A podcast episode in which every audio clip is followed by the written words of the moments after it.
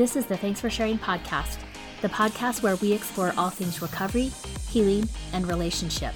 Remember to subscribe and download episodes in the iTunes Store, Google Play, or on the Podbean app. And while you're there, I'd love a review. Hi, everyone. Welcome to Thanks for Sharing. I'm your host, Jackie Pack. So, I know it's been a while since I have released an episode on this podcast, and let me explain a little bit about what's going on. So, I'd actually had a couple of podcasts recorded, ready to go, and was going to release them the last week of June, first part of July. I'm not I'm not remembering how it broke down. Anyway, I had a couple podcast episodes set to release and then on a Friday morning, June 24th, the news broke pretty early that the Supreme Court had reversed Roe v. Wade, had overturned Roe v. Wade, and constitutional right that women for 50 years, most of my life, had come to depend on, had all of a sudden been overturned and was no longer a possibility in many states. Now, as you know, many states had trigger laws that went into effect or that was set to go into effect pretty quickly after that. And you know, I I had some sessions that that Friday and many of them my clients were talking about that news and how they felt about it and the feelings they had around it. Now, it kind of I will say it kind of was a kick in the gut to me and also broke my heart at the same time. And I just felt like I couldn't go ahead and just release the next two episodes that I had already recorded as planned on the schedule that I had planned. And I felt like I needed to give myself some time. I wanted to record a podcast episode, just sharing my feelings about this new ruling and maybe put a perspective on it that, you know, was things that were things that I had some knowledge and expertise around. Now, I will say I spent a lot of time reading articles, listening to podcast episodes by those who were much more knowledgeable on the topic than I am constitutional scholars, legal scholars, experts, or journalists who have been covering the Supreme Court for their entire career.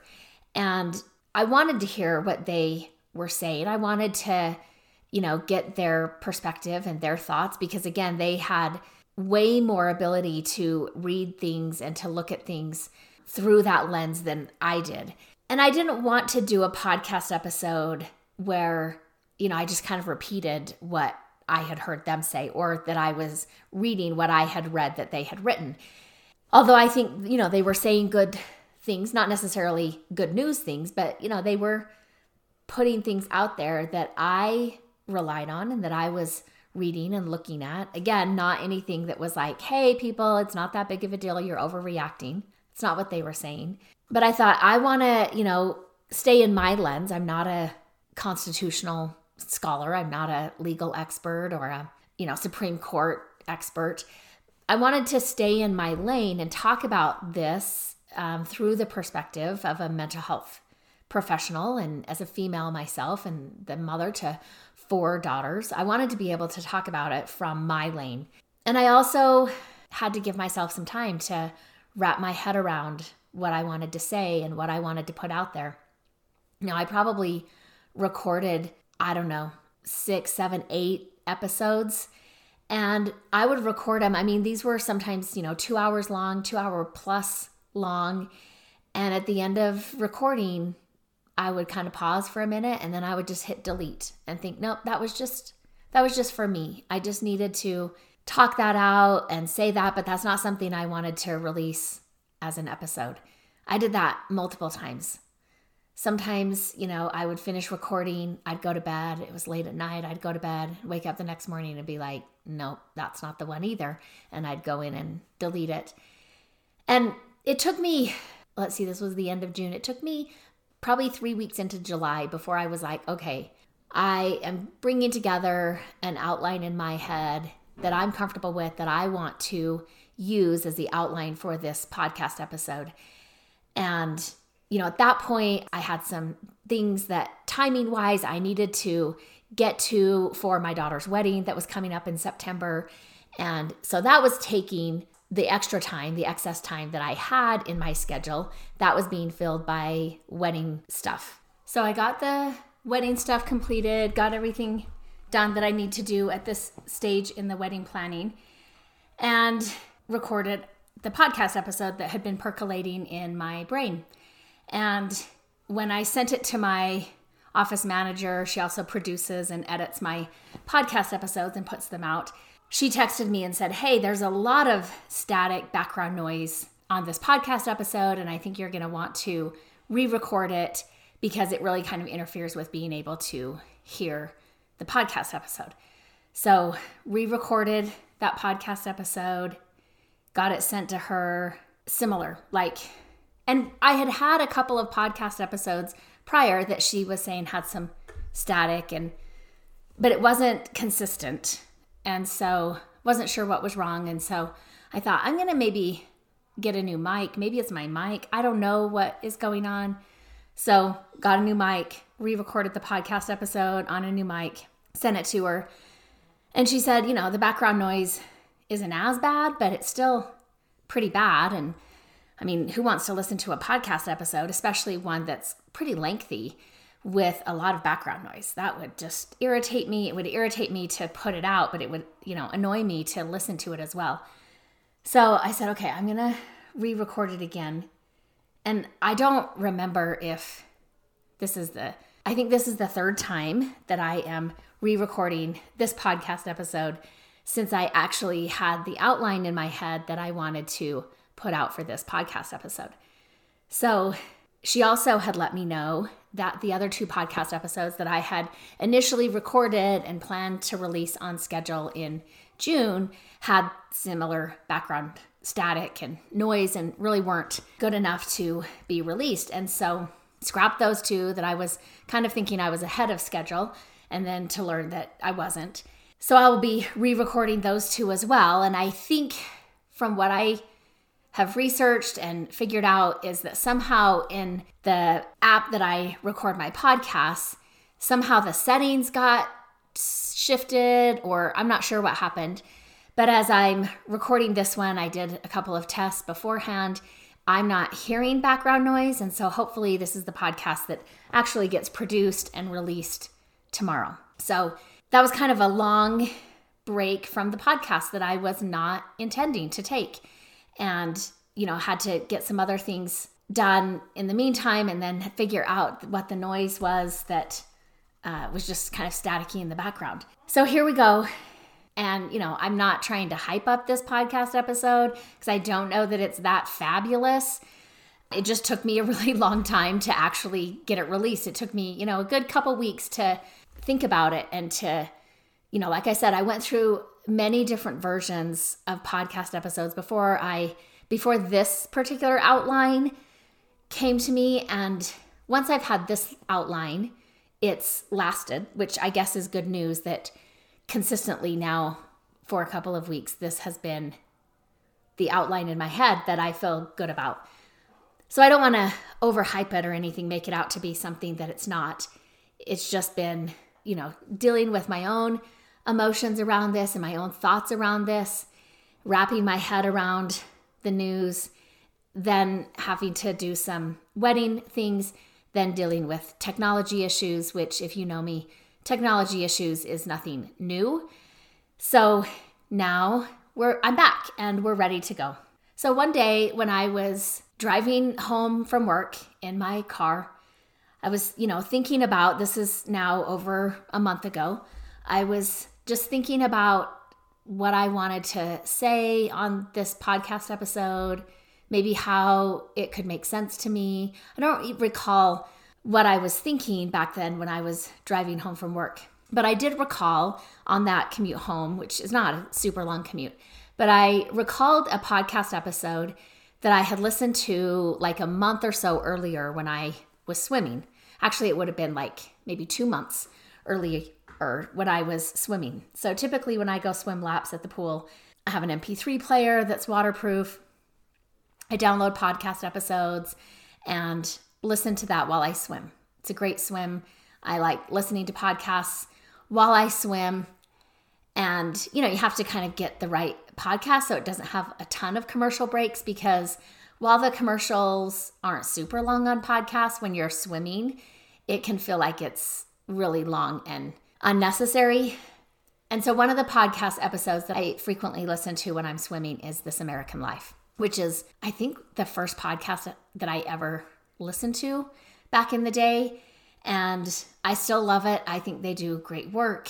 And I'm still listening to the podcast. Um, now I listen to them mostly when I swim. And, you know, if because I'm current and I swim more than once a week, um, I'm going back into the archives and listening to other podcast episodes.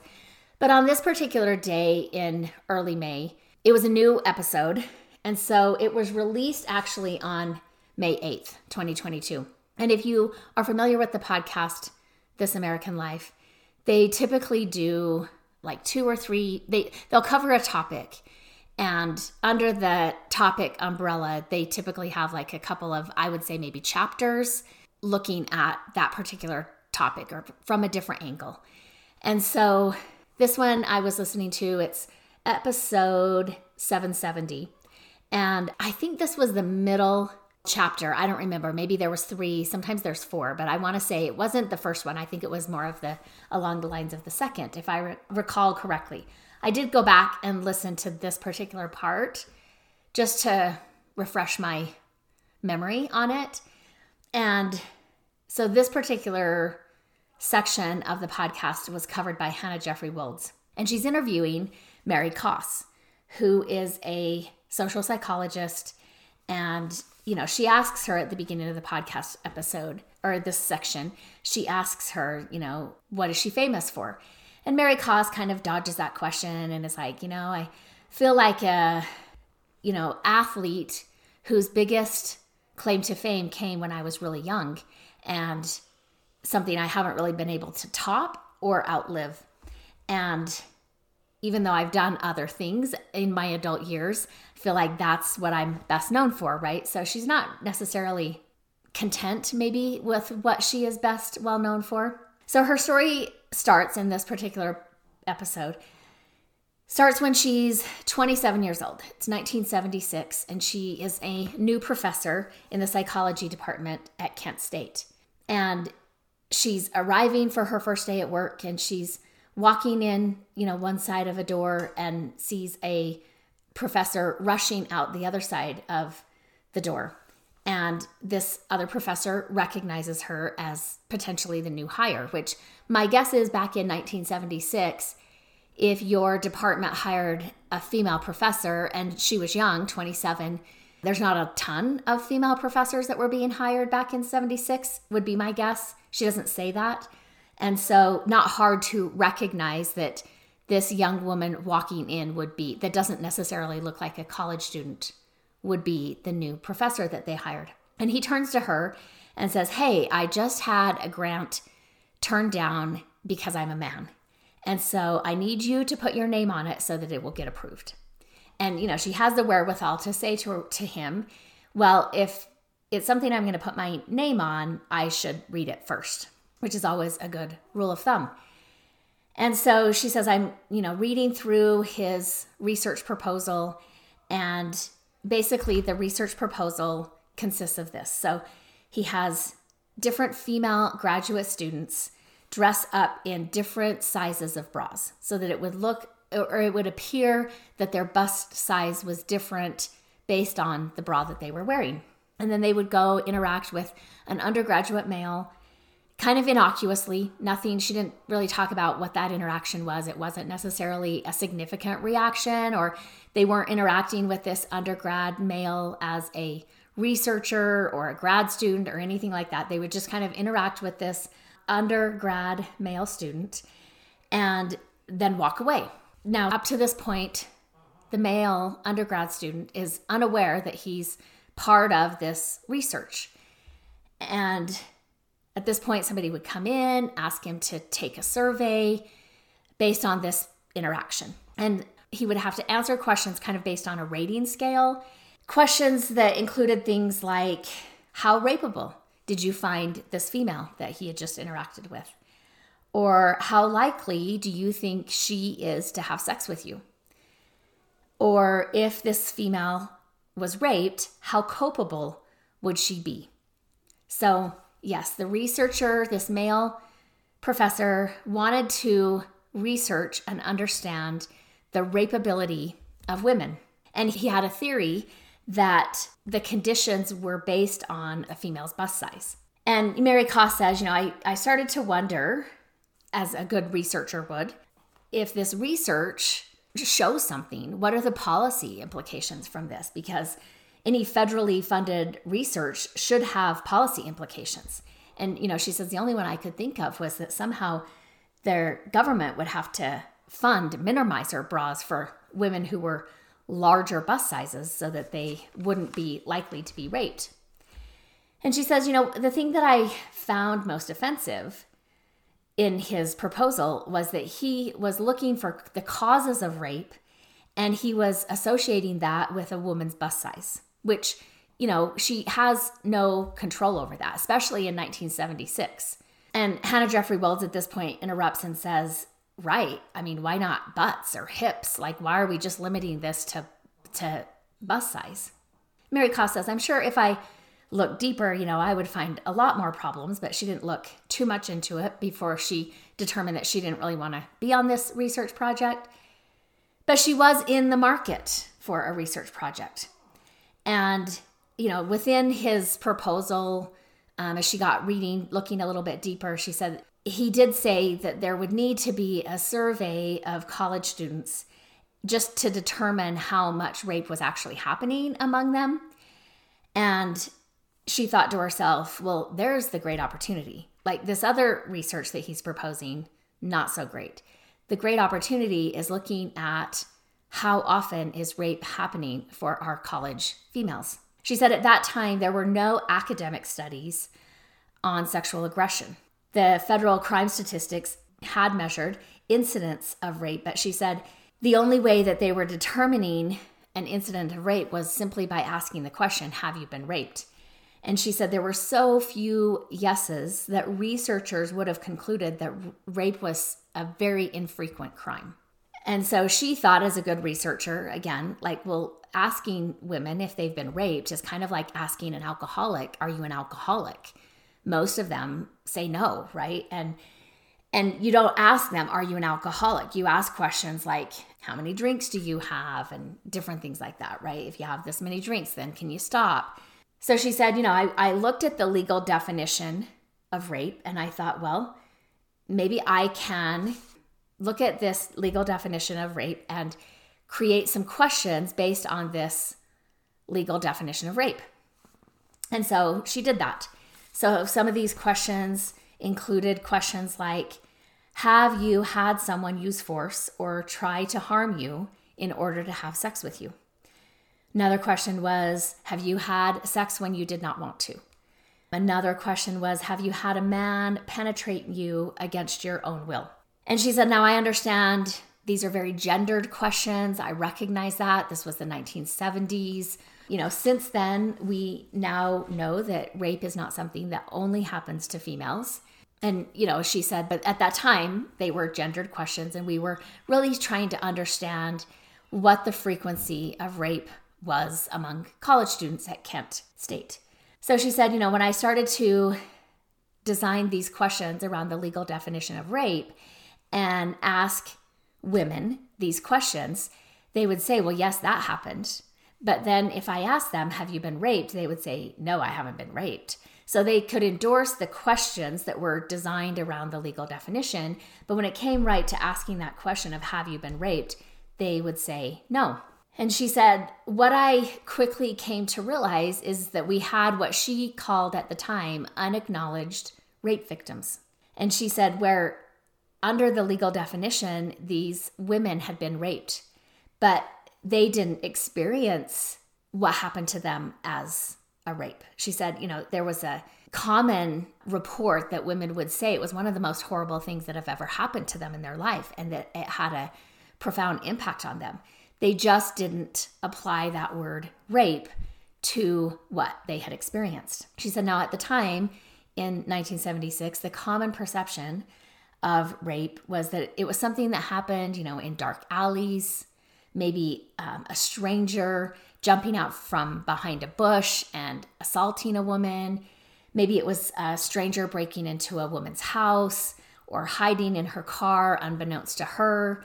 She said, but what we didn't think, we did not see that rape happened with boyfriends or acquaintances or someone in your family or a friend of the family or on a date. And she said, you know, when she completed the surveys, asked the women the questions, what she found was that one in four met the legal definition for rape or attempted rape. Like maybe it didn't actually happen, but aside from some intervention that ended up not allowing the rape to complete, it hadn't happened, but it was an attempt. And she kind of pauses and says, you know, like we have to recognize that one in four is a more common rate than alcoholism. It's a more common rate than heart attacks. And it's a more common rate than left handedness. So, again, we're going from the federal statistics saying it was very rare to a number of one in four. And she said, so started calling it acquaintance rape or hidden rape, where, you know, it was hidden from the victim. And if it's hidden from the victim, it has to be hidden from society. But the term that actually caught on and that is still used today is you're probably thinking of this, it's date rape. And she said, you know, it's something I'm best known for. It's something I'm also really tired about talking about. Now, why would somebody who discovers this social phenomena that's happening be so tired of talking about it, especially when it's something that she is best known for? So they did go on in this um, section of the podcast, and she said that she published her findings in the 80s. So she replicated her findings in the 80s and published them. And she said, I just was not expecting the backlash that I got when my findings were published. You know, they talk about different uh, newspaper headlines, things like date rape equals rape hype, that rape hype betrays feminism. And in a Newsweek article, the headline was sexual correctness. Has it gone too far? Question mark. She was actually asked on a program to talk about her findings and ended up debating Hugh Hefner, who had brought some of his Playboy bunnies along for the fun. She said, I just wasn't expecting this backlash. My work was discounted, I was disbelieved, I was blamed as a bad researcher. And the interviewer asks her, like, do you see the parallels between you know, women who have experienced rape and are not believed, and the researcher who shines a light on what is happening and is also disbelieved and discounted. And, you know, Mary Koss kind of pauses and is like, no, I actually haven't thought about that until just right now. In this podcast episode, is when that occurred to her when she's being asked that question. However, in the 80s, there was some attention that caught on on college campuses. So, college campuses launched education programs, rape prevention programs, things like Take Back the Night started. Um, women shelters opened, women exclusive shelters opened for the first time. And Congress passed the Violence Against Women Act in 1994, which she, Mary Koss, had testified before Congress about her research and her findings. Now, today, we all think of rape differently because of her. I don't I don't know anybody who isn't familiar with the term date rape and what it is. And so the interviewer asks Mary Koss, like, is because of this attention that caught on in the 80s, is the rate of reporting increasing? Rate, rate of reporting to police, rate of women identifying themselves as rape victims, has that increased from what it was 40 years ago? You know, have more women today realize that they have been raped than they did 40 years ago? And Mary Koss said, no. Now, you have to stop and ask yourself, like, why aren't things better?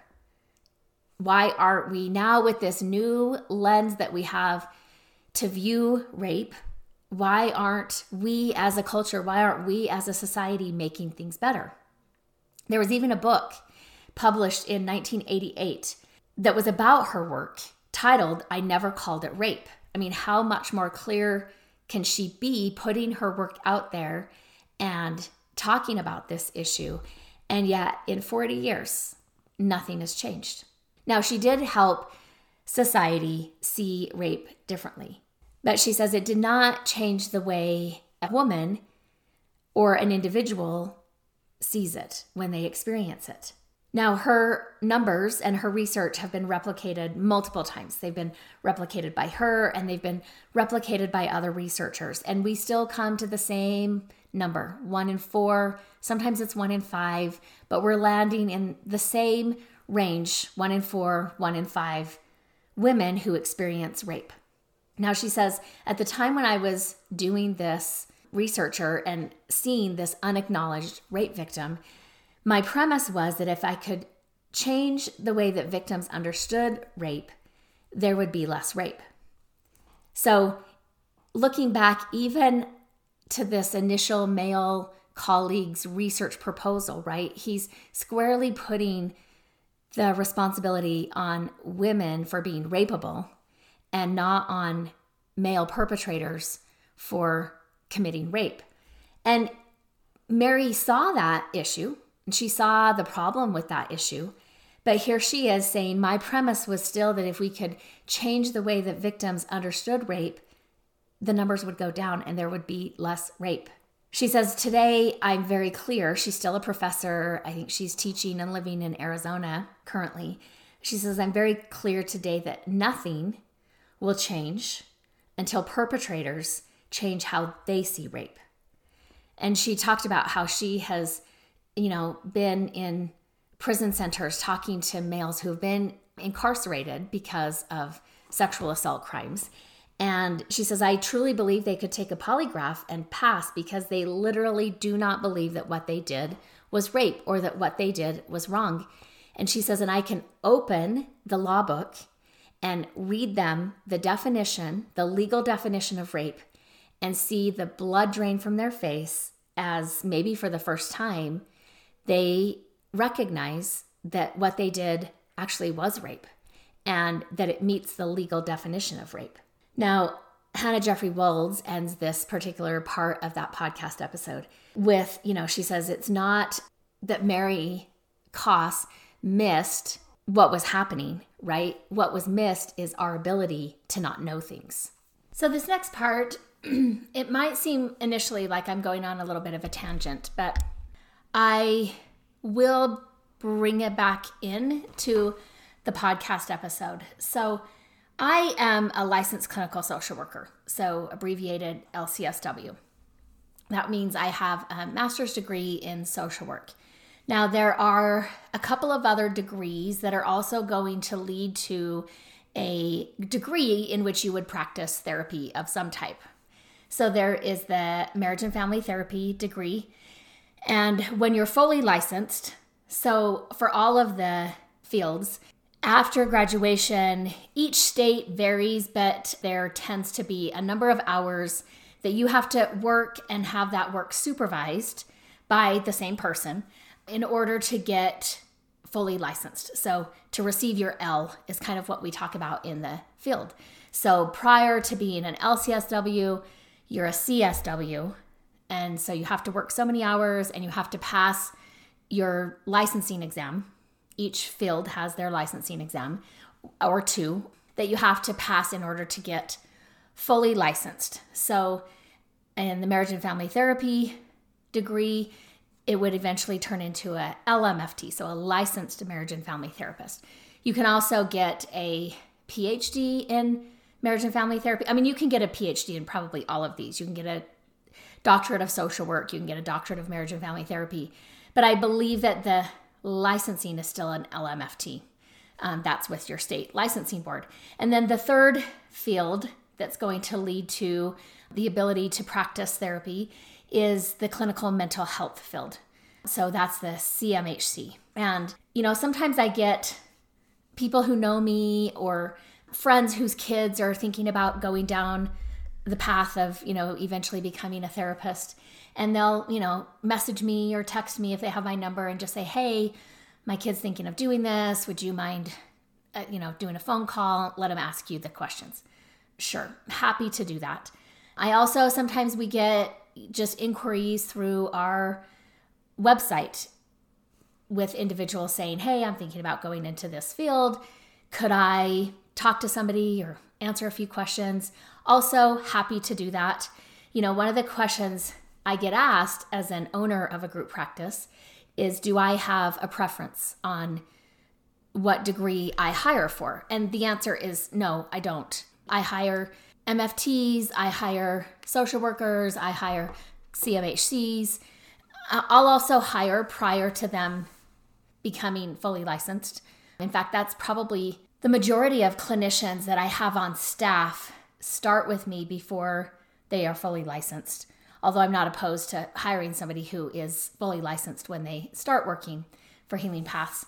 So I don't necessarily feel like there's, you know, one degree is better than another. Some people, you know, when I'm initially talking to them, if they think that they want to work with couples, you know, they're under the impression that they have to get a marriage and family therapy degree because, you know, in the title, it kind of insinuates that they'll get it, they're going to be working with couples and family systems.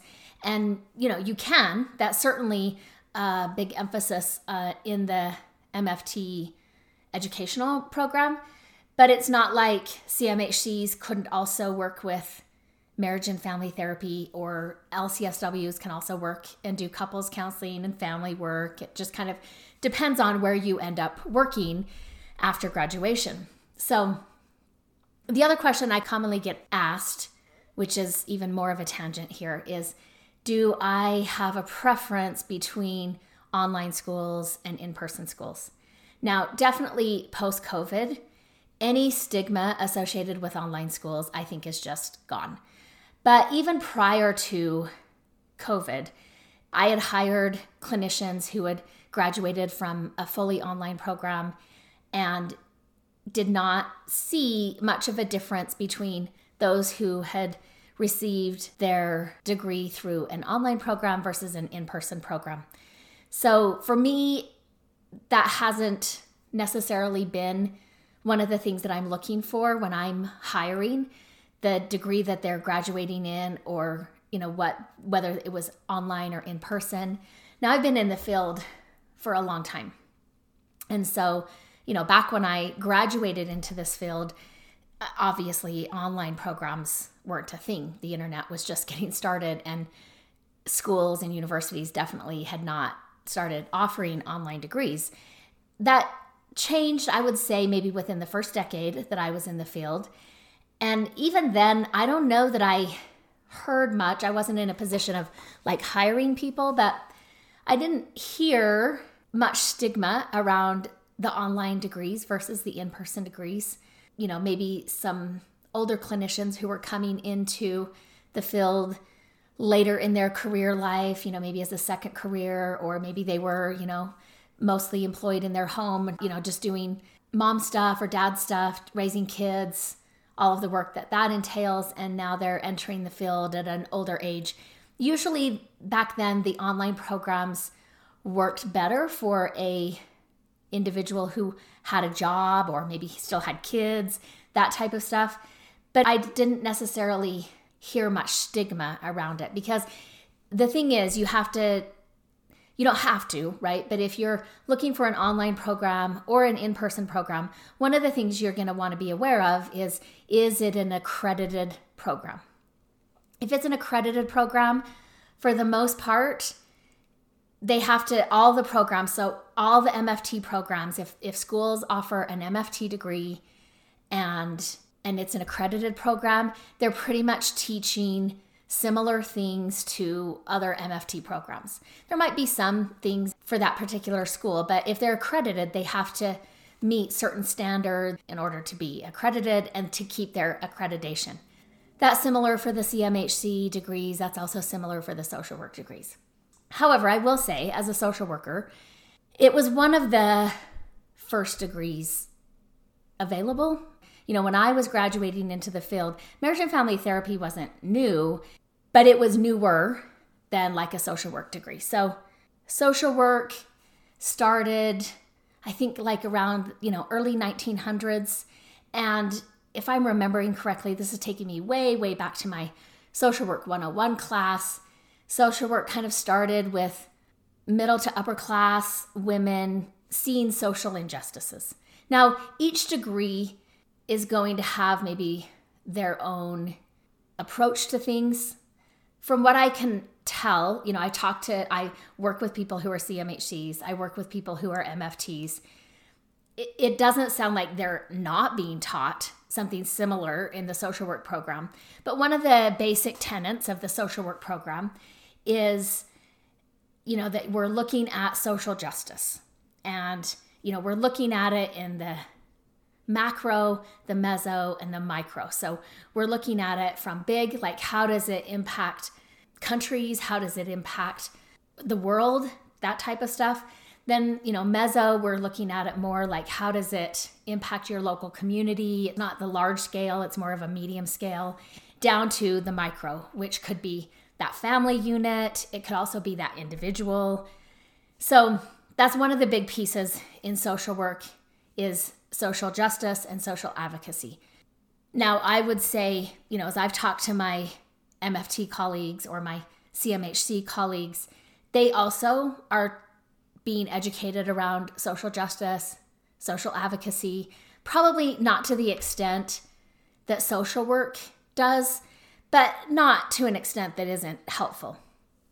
MFTs, I know, are really big on theory and you know family systems again i learned back when i was in school in the mid 90s i learned about family systems but i think mfts kind of hit that a little bit harder than a social work program so you have your slight variances but you know a school education really needs to help you graduate with some basic competencies in their particular field. Now, I often say to new interns that are working with us or people that I'm talking with who are thinking of going into the field that your your best learning in this field takes place after you graduate.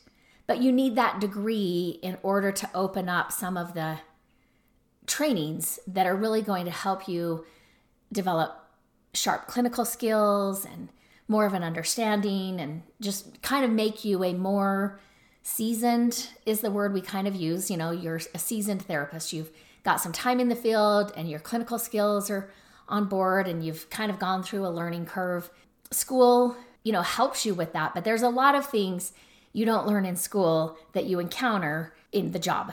So, long kind of tangent there, about a 10 minute tangent there that I wanted to talk about social work. So initially, again, I, social work was, you know, the most common degree back in the 90s when I was looking at at uh, getting a degree. It wasn't that the MFT degree wasn't a thing, but I will say there were more schools with social work programs, masters of social work programs, than there were masters of marriage and family therapy.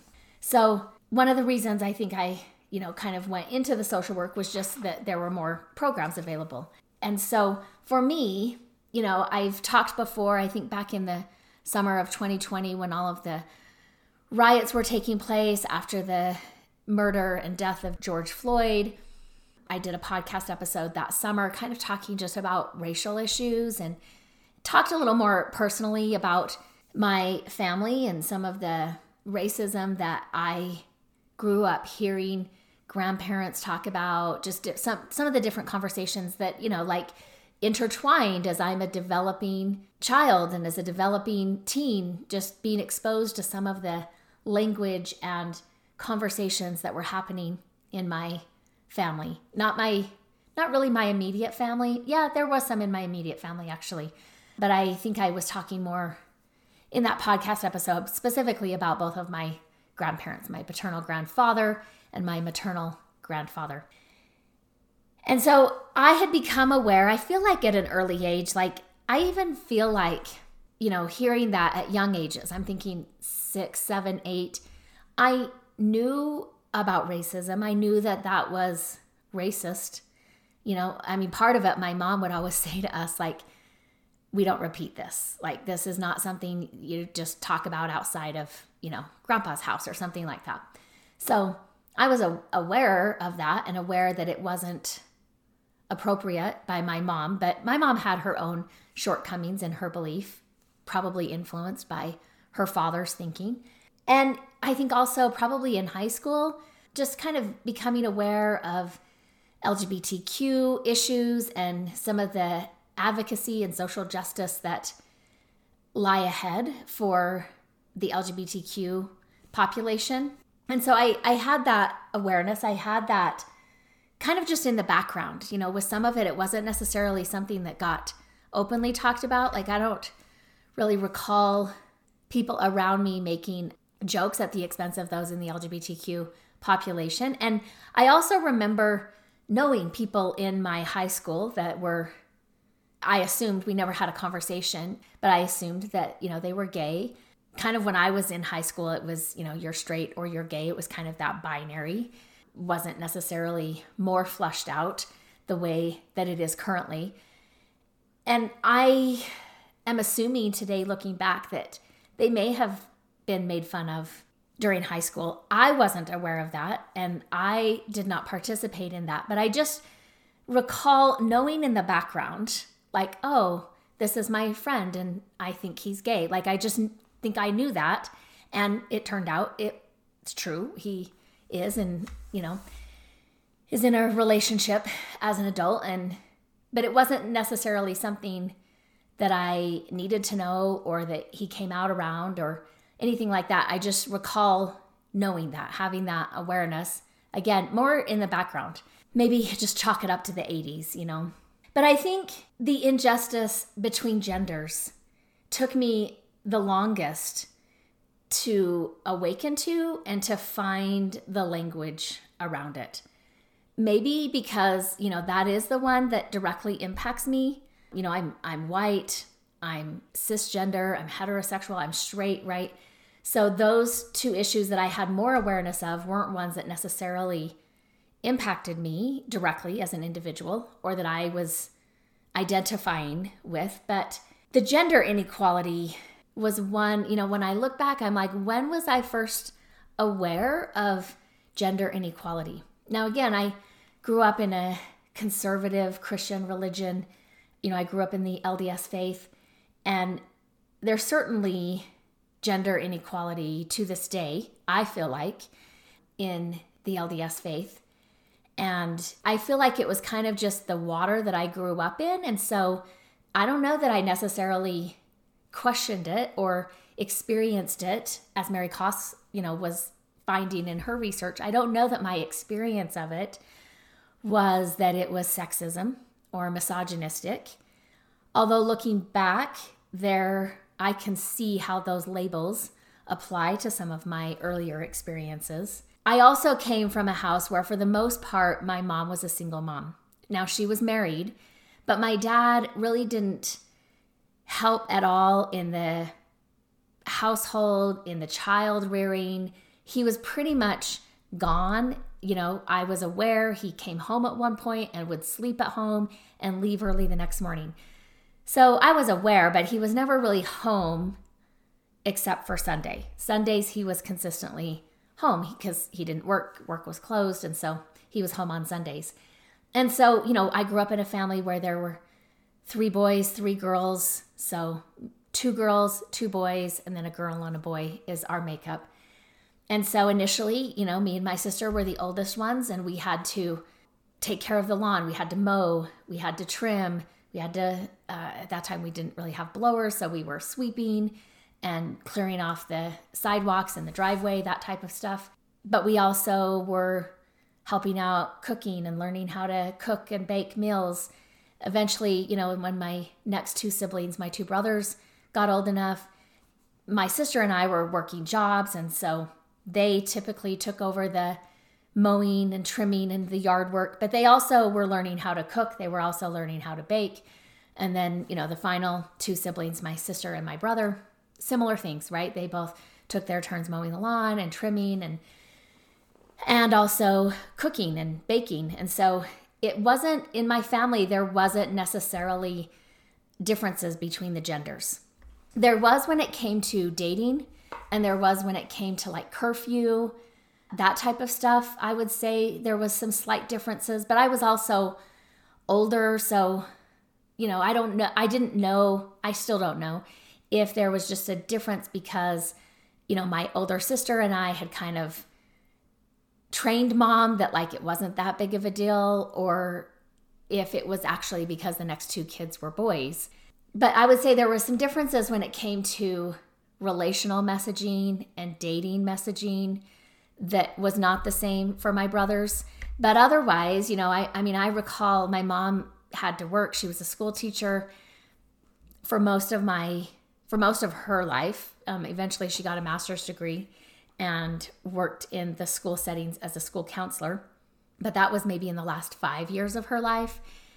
And so, you know, mostly she was a school teacher. And so we had a, you know, we had job chores lined out. We had each of us had a night where we had to, you know, decide what we wanted to make for dinner. It was our job to get that dinner prepped and on the table and cleaned up and we rotated through that and then on Sunday it was kind of all of us helping with preparing dinner and cleaning up the dishes, that type of stuff. So, but all of us took turns um, as we rotated through with ages. All of us had to take turns planning and prepping dinner, you know, getting the ingredients on the uh, grocery list so that my mom could buy what we needed to for our, the meal that we were in charge of. So, some of those typical gendered roles that happen in families, that wasn't something that happened in my family. So, I, I think there are reasons why it took me longer to find the language, but I think one of the blaringly obvious reasons it took me longer to find the language is because it just seemed so normal. Patriarchy was the structure, right? It, it's just, I, in my mind, I thought, well, this is how it is, it's how it's always been. And so, what was there to work towards for change? You know, women had already gotten the right to vote. Like, I just, you know, I think some of that normalcy to patriarchy made me somewhat blind to the patriarchy in my life.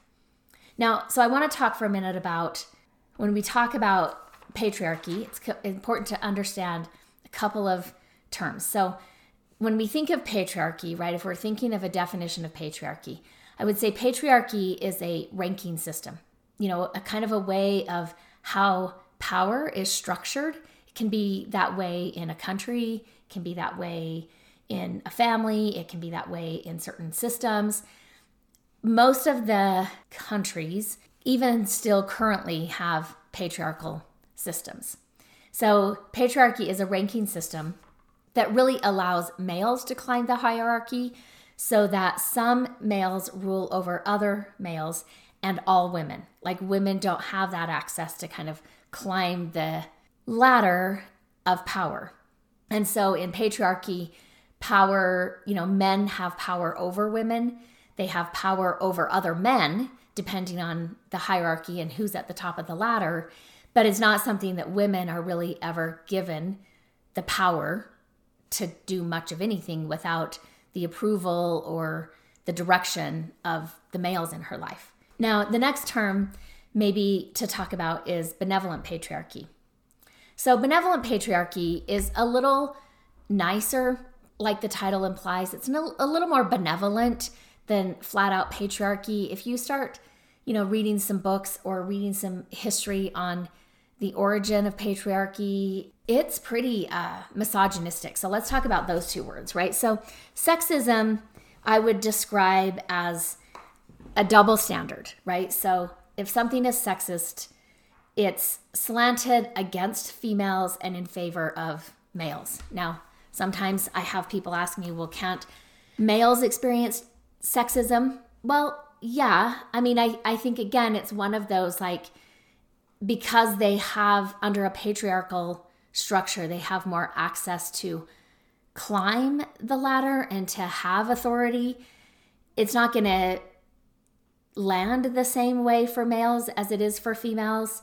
So, you know, just thinking males can do these things and, you know, we we question if females are even capable of doing things. I think that comes from some sexist thinking. Misogyny, on the other hand, is more of a hatred towards women, right? So it's sexist plus. So misogyny is more of this like real anger, maybe some rage, maybe some just really distaste for women that kind of displays this seething anger towards women. So that's more misogyny, right? Sometimes you hear the terms sexism and misogyny intertwined and it might be confusing which is which. Are they the same thing? Are they different? They're different in definition. And I think different in the way that it feels when you experience it. But that's kind of how those two things kind of are defined or how we look at the differences between those two terms. So, benevolent patriarchy is probably not misogynistic. There's not really a lot of hate towards women, definitely still sexist. So, you know, some of the men that I've known and interacted with in my personal life, I would say they fall under that banner of benevolent patriarchy, kind of that thinking of, you know, I want you to be your best self, I'm going to cheer you on, and I want to provide you with opportunities for your own growth, for your best self. But, you know, and, and I'm not going to abuse my position over you so that you don't have the outcome that you're working towards. But it still doesn't allow for me to have my own authority, right? I may have some males who are encouraging me or supporting me, but the fact that I need their encouragement or their support still says it's benevolent patriarchy because me as a female myself, I can't quite do that, or I would be looked at unfavorably if I wanted to to you know improve or to work outside the home or anything like that unless it's at the blessing or permission of the males in my life.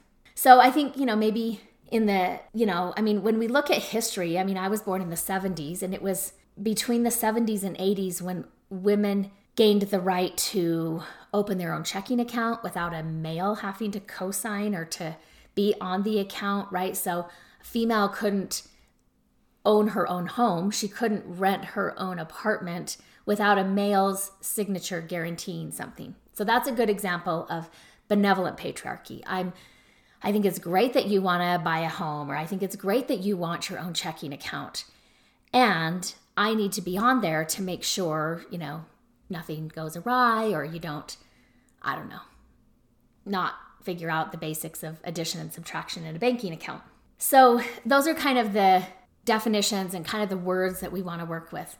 And I will say I I think as you know, definitely for me, mother of four daughters, helped me find the language as I was trying to give my daughters the language for some of their experiences. I was kind of forced to figure out what that language was, and I had to do my own work around that. I had to educate myself, I had to read, I had to ask questions, I had to understand things. And so I, like again, it's somewhat I feel a little bit embarrassed about the fact that it took me so long to find the language around that. I also understand how many obstacles were or barriers to finding that language I encountered throughout my life. It makes sense to me, which maybe helps with the embarrassment that kind of comes up for me. So, one of the things I haven't talked about, I don't think I've ever talked about it on a podcast episode yet, I don't know why. So, one of my CSAT colleagues, he lives in Virginia, and in 20, trying to think what year it was, maybe in 20, end of 2019 or 2020 into 2021, I think it was actually, we were doing some coaching together. And, you know, we kind of got to know each other uh, more than normal as CSATs just because, you know, we were meeting every other week online and getting to know each other and, you know, getting to know more about our field and as a CSAT, also as therapists, but also getting to know some personal information about each other. And so during that time, there's another organization. I don't, I might have talked about them before on my podcast episode. So there's another organization called SASH. So ITAP is the organization that trains CSATs, and I mean, they do other stuff besides that, but they oversee the training of CSATs. SASH is a different organization separate from ITAP. I believe still started originally by Dr. Patrick Carnes, but a different, separate, standalone organization. So, SASH, SASH, stands for the Society for the Advancement of Sexual Health. Now, when I was becoming a CSAT more than 10 years ago, part of our CSAT requirements in order to maintain that certification as a CSAT was that we were a member of SASH. I think maybe two or three years after I became a CSAT, they dropped that requirement as a CSAT. Now, part of that, there was some fracturing in the field, and I won't go into the details of that. Anyway, I think it still does good work. You do not have to be a therapist in order to be a member of SASH. It's a little more wide than just mental health professionals, licensed mental health professionals. And so this CSAT colleague of mine had been getting involved during the pandemic. SASH was, I think that's when it started. It might have started previous to this, but my understanding was that's when SASH started providing some online discussions. They would assemble uh, different panelists on a topic and have a discussion and record it. And, you know, I mean, you could also attend it live, but they would record it and then put it on their YouTube channel. So, SASH's YouTube channel. And so, back in, I probably mid 2020, in one of our coaching meetings, the CSAT asked me, like, hey, SASH's going to be doing a panel discussion around patriarchy. And I'd really love it if you could be a part of that. I mean, that's right up my alley, right? And so I said, yeah, I absolutely can be a part of that. And so we recorded the first panel discussion in January, just this year, January 2022. And that is available and on SASH's YouTube channel.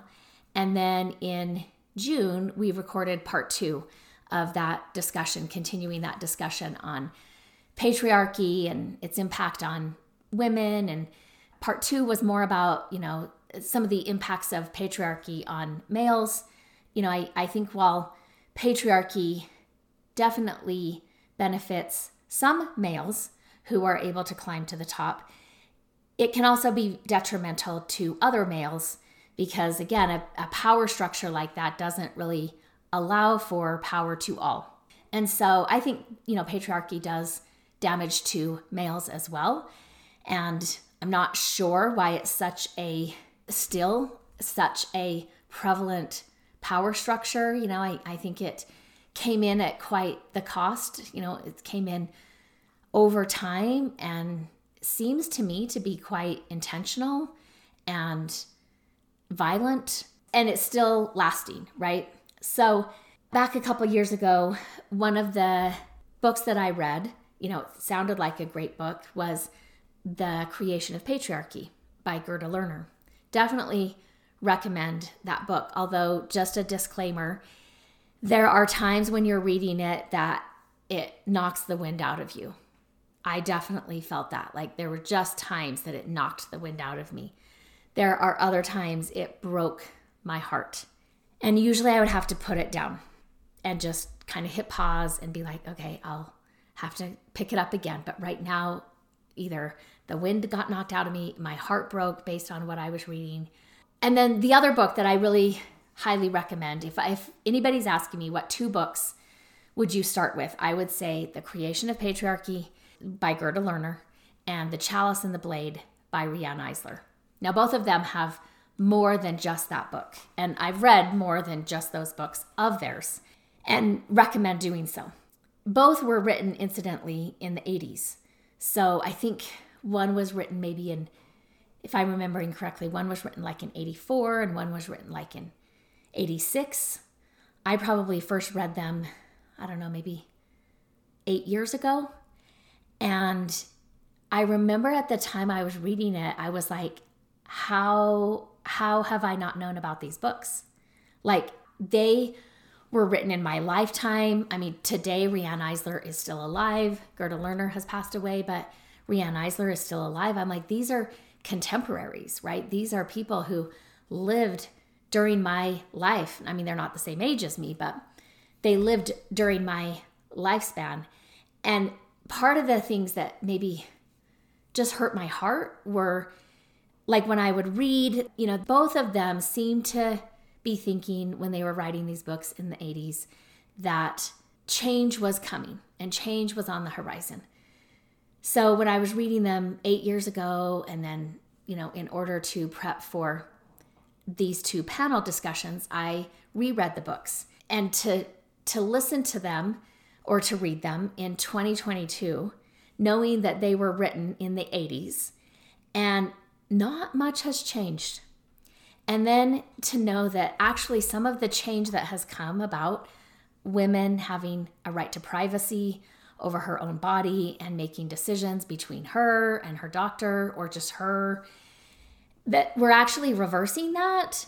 I think that's one of the reasons why, when that news came out, it just really shook me again, knowing that not only was change not happening the way they wrote about back in the 80s, right? But that we were starting to go backwards. We were starting to take away rights that had been granted. And that was just really, I mean, again, it took me a couple of weeks and probably recording five or six episodes that I just deleted and I would just talk it out into the mic and then delete it in order to maybe wrap my head around it. I don't know that I've wrapped my head around it. I'm just ready now to talk about it. So I want to talk for a minute about Riane Eisler. And she talks about in her book, The Chalice and the Blade, she talks about, you know, you might think of it as an egalitarian society where the genders are more equal. In her model, she talks about it as a partnership model. And so, you know, she does acknowledge that in a partnership model, there would still be hierarchies, but they would be established by expertise. And so, you know, she kind of talked about how the hierarchy wouldn't be as high of a ladder. Um, so you would see a smaller bump in that hierarchy than you do in a patriarchal structure. And the hierarchy, like I said, is established by expertise or one through the democratic process where the authority derives their power from the consent of the governed. And importantly, everybody has access to those positions and it's not eligible based on race or sexual orientation or gender. So, I mean, she was writing about these in the 80s. I remember initially when I read them, I was like, why wasn't this required reading in high school? Like, why was I reading the Scarlet Letter and not the Chalice and the Blade? Why was I reading some of these other books and not the creation of patriarchy?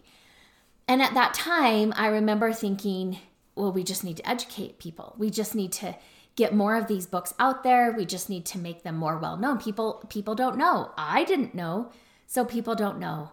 We just need to bring about education. When I was rereading the books more recently, I remembered thinking that and just thinking, oh, how naive was I? How blind was I to think that it was a matter of educating people and helping them understand and not more of an issue of willfully keeping, reinforcing the structure as it is. Now, Riane Eisler has another book called Awakening the Feminist Consciousness, something like that. And I believe that was by Riane Eisler. No, that was by Gerda Lerner. That was another book of Gerda Lerner's. And she talked about in that book how kind of a similar process, maybe for her, that we go through, and so many women going back through history have gone through where they go through their own struggle, much like me, struggling to find my own language, being blind to some of the structures that are slanted against me as a woman and as a girl and as a female and and kind of coming to my own awakening. And and so prior to this part of the book she had talked about just how evolution came you know like let's say you have a man writing a book in the i don't know in, let's say in the 1400s right and he writes a book and you know 50 decades later maybe a whole lifetime later somebody else another male reads his book, understands kind of where he got to, and kind of starts at that point because he's been taught about that book, and then takes it another step further or another two steps forward. And then somebody else uh, coming later, again, males, because we have patriarchy. So another male reads that, understands that, takes it another step further, right? So there's this evolution of our species, there's an evolution of countries, there's an evolution of the world from, you know, one writer to the next writer to the next writer. And, you know, she says so often we think about how women just weren't educated, they didn't know how to write, they didn't have time to write because they were having babies and dying early in childbirth. And so we just don't think of women having written books. But she says women were writing things. They were writing essays, they were writing books, they were thinking. And she said that the tragic part is a woman would have an awakening and find the language to her experience and write that down. You know, maybe it was a book, maybe it was an essay, but it didn't get passed around. It wasn't published. It wasn't well distributed. It wasn't talked about simply because of a female author. And so, a hundred years later, another woman, blind to her situation, struggling to find the language for her experience, comes up with the exact same idea that this previous woman did. And she writes it down. Again, it's not really passed around. Nobody knows about it.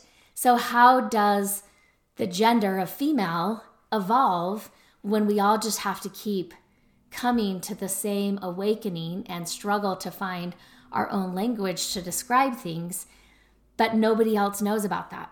Nobody else, our, our daughters, our granddaughters, our great granddaughters aren't aware of those same struggles that then they're experience. They don't know that somebody else felt the same way and wrote it down.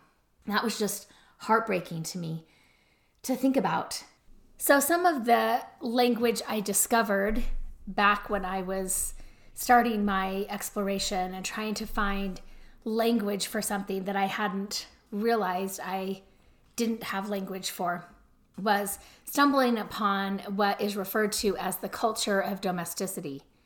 So, the culture of domesticity, which is often shortened to cult of domesticity, or the cult of true womanhood, as it came to be known, is a term that's used by historians to describe what they consider to have been a prevailing value system among upper and middle class women during the 19th century in the United States. So, this value system emphasized new ideas. I don't know if they were new, but it emphasized these new ideas of femininity, the women's role within the home, and the dynamics of work, again, in the home and family. Now, anytime that, you know, we kind of talk about history, I think it's important to keep in mind that when we're talking about history, it's written, or what we can know about history is that it's written through the eyes of those who were able to write about it, right? And their writings could prevail. So oftentimes, people of color, individuals within the LGBTQ community and women, both white women and women of color, were in these blind spots of those who were writing about history or whose writing was passed down for us to read and study and, and understand as history. And so when we think about this time period where there was the culture of domesticity, it's important, I think, to point out and to understand that this mainly referred to the upper and middle class women during that time period. And many of them had servants who were working in their homes. It never quite applies to those whose economic status would not allow them to practice this cult of domesticity or to practice what these feminine characteristics were described as. So, usually black women, the working class women, immigrant women, often were excluded from this definition of true womanhood because of their circumstances, because of social prejudices and discrimination.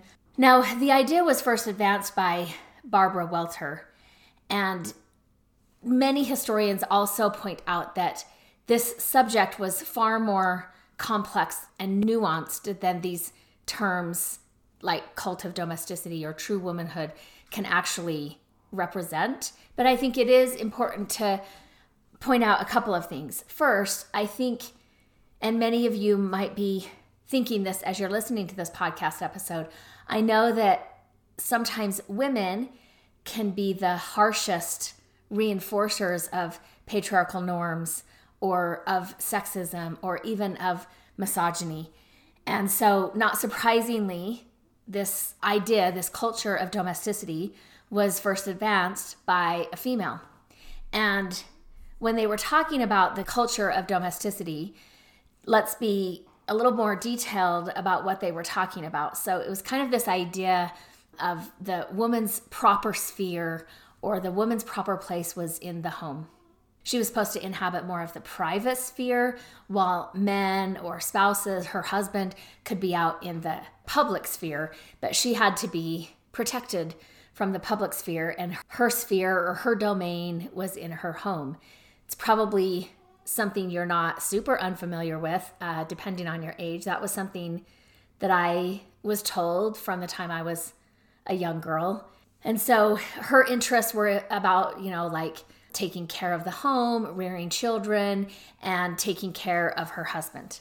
And according to Barbara Welter, who was advancing these ideas, women or, you know, true women were to hold and practice what she identified as four cardinal virtues. So the first one was piety. So, you know, she talked about how women would value religion because, unlike intellectual pursuits, it wouldn't take away from a woman's proper sphere.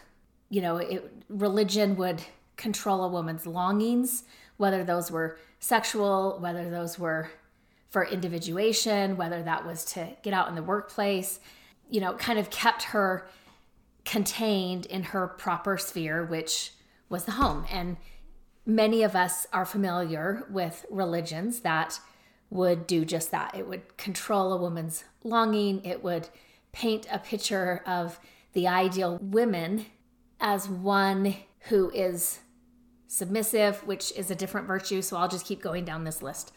So the second virtue or characteristic that true women should practice was purity.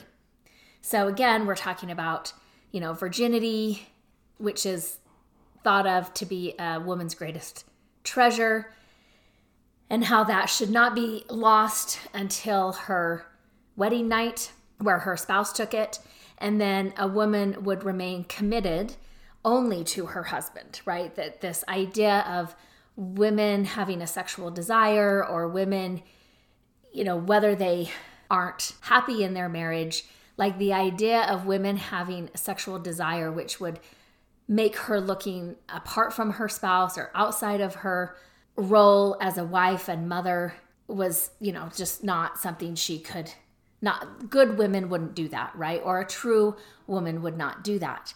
Now, again, sometimes when I'm meeting with clients, my female clients typically we're maybe creating a timeline, a relationship timeline. That's one of the things I do with most of my clients.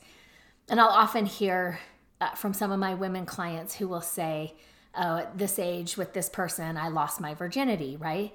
And it just doesn't sound right. And I might say to them, like, you know, let's just say this was my first sexual experience. I chose to have a sexual experience with this person. I mean, if that's the case, if that's not the case, then again, you're not losing your virginity. But let's not make the lack of sexual experience something that we put on a pedestal as being something that makes a woman virtuous. The third virtue, which was to be practiced, was submission. And so true women were required to be submissive, obedient, because men were regarded as superior by God's appointment, right? God is the one who set up a patriarchal structure. And then the last one was domesticity, which meant that a woman's proper place was in the home. Her role as a wife was to create a refuge for her husband and children. She would get a lot of meaning and value from cooking, needlework, making the beds, tending her flowers or garden, those were kind of naturally considered to be feminine activities. And really, if she were interested in reading any books outside of like religious biographies, was discouraged. Now, according to Barbara Welter, an ideal true woman was frail, too mentally and physically weak to leave her home.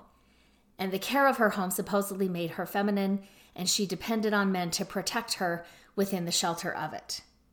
So, again, I think we hear some of that in our current culture, sometimes depending on who your conversations are with. You know, I've talked to some colleagues and friends over the years who were like, patriarchy, I haven't heard that word in like most of my life. Didn't our mother solve that issue? And I'm like, no, let's talk about it, right? I've had colleagues who call me up and are like, I just had this experience and oh my gosh, it was sexist. It, it's like patriarchy. And I'm like, yes, yes, it is. You're welcome. It's not solved.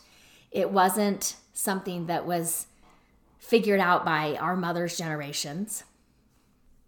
And so again, sometimes when you when you start to hear that, um, some of those terms, right? Just how men have to protect women.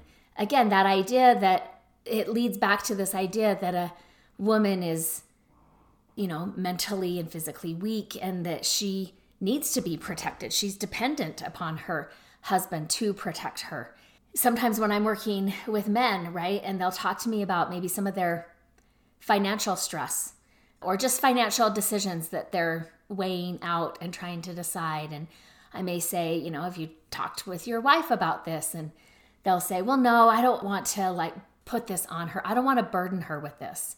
Again, it kind of goes back to this like, I can't lean on her as a partner, which I think is one of the ways that patriarchy really damages relationships is if the patriarchal structure is a thing, right? And that's how we view the gender roles, then that really does get in the way of Riane Eisler's partnership model. It gets in the way of us being partners when a woman has to be frail and weak. She can't be bothered by politics or news. You know, I used to know a lot of women before we moved um, several years ago, about four years ago, who, you know, if something covered on the news, like a current news story, I knew many women who would just say, like, oh, I just can't watch the news anymore. It's just horrible. I just choose not to make that a part of my life. And again, I'm not saying that the news is great or that we should have an obsession with the news, but that whole idea of like, that is too much for me. And I can't be bothered by things that are happening in the public. And I just need to focus on cleaning the house and having a good meal prepared when my husband gets home and getting the laundry done and you know getting my kids to school like to me i'm just like mm, i don't like i didn't say it because i didn't want to ruffle feathers but i'm like do you understand what you're saying about yourself and about our gender because i'm not okay with how you're describing our gender so again this idea you know was agreed to by other women, this culture of domesticity.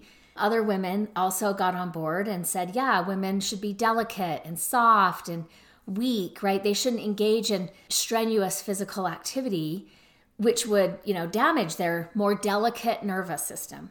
Again, there's no research that backs up that women are weaker or softer or more fragile or have more delicate nervous systems we now know that there's just no research that backs that up. Now, there were also some women who talked about the idea of real womanhood, in which women were encouraged to be physically fit and active and get involved in their communities and be well educated and artistically accomplished. Also, maybe within that idea that women were best suited to the domestic sphere, but they should also be physically fit and involved in their communities, well educated, artistically accomplished.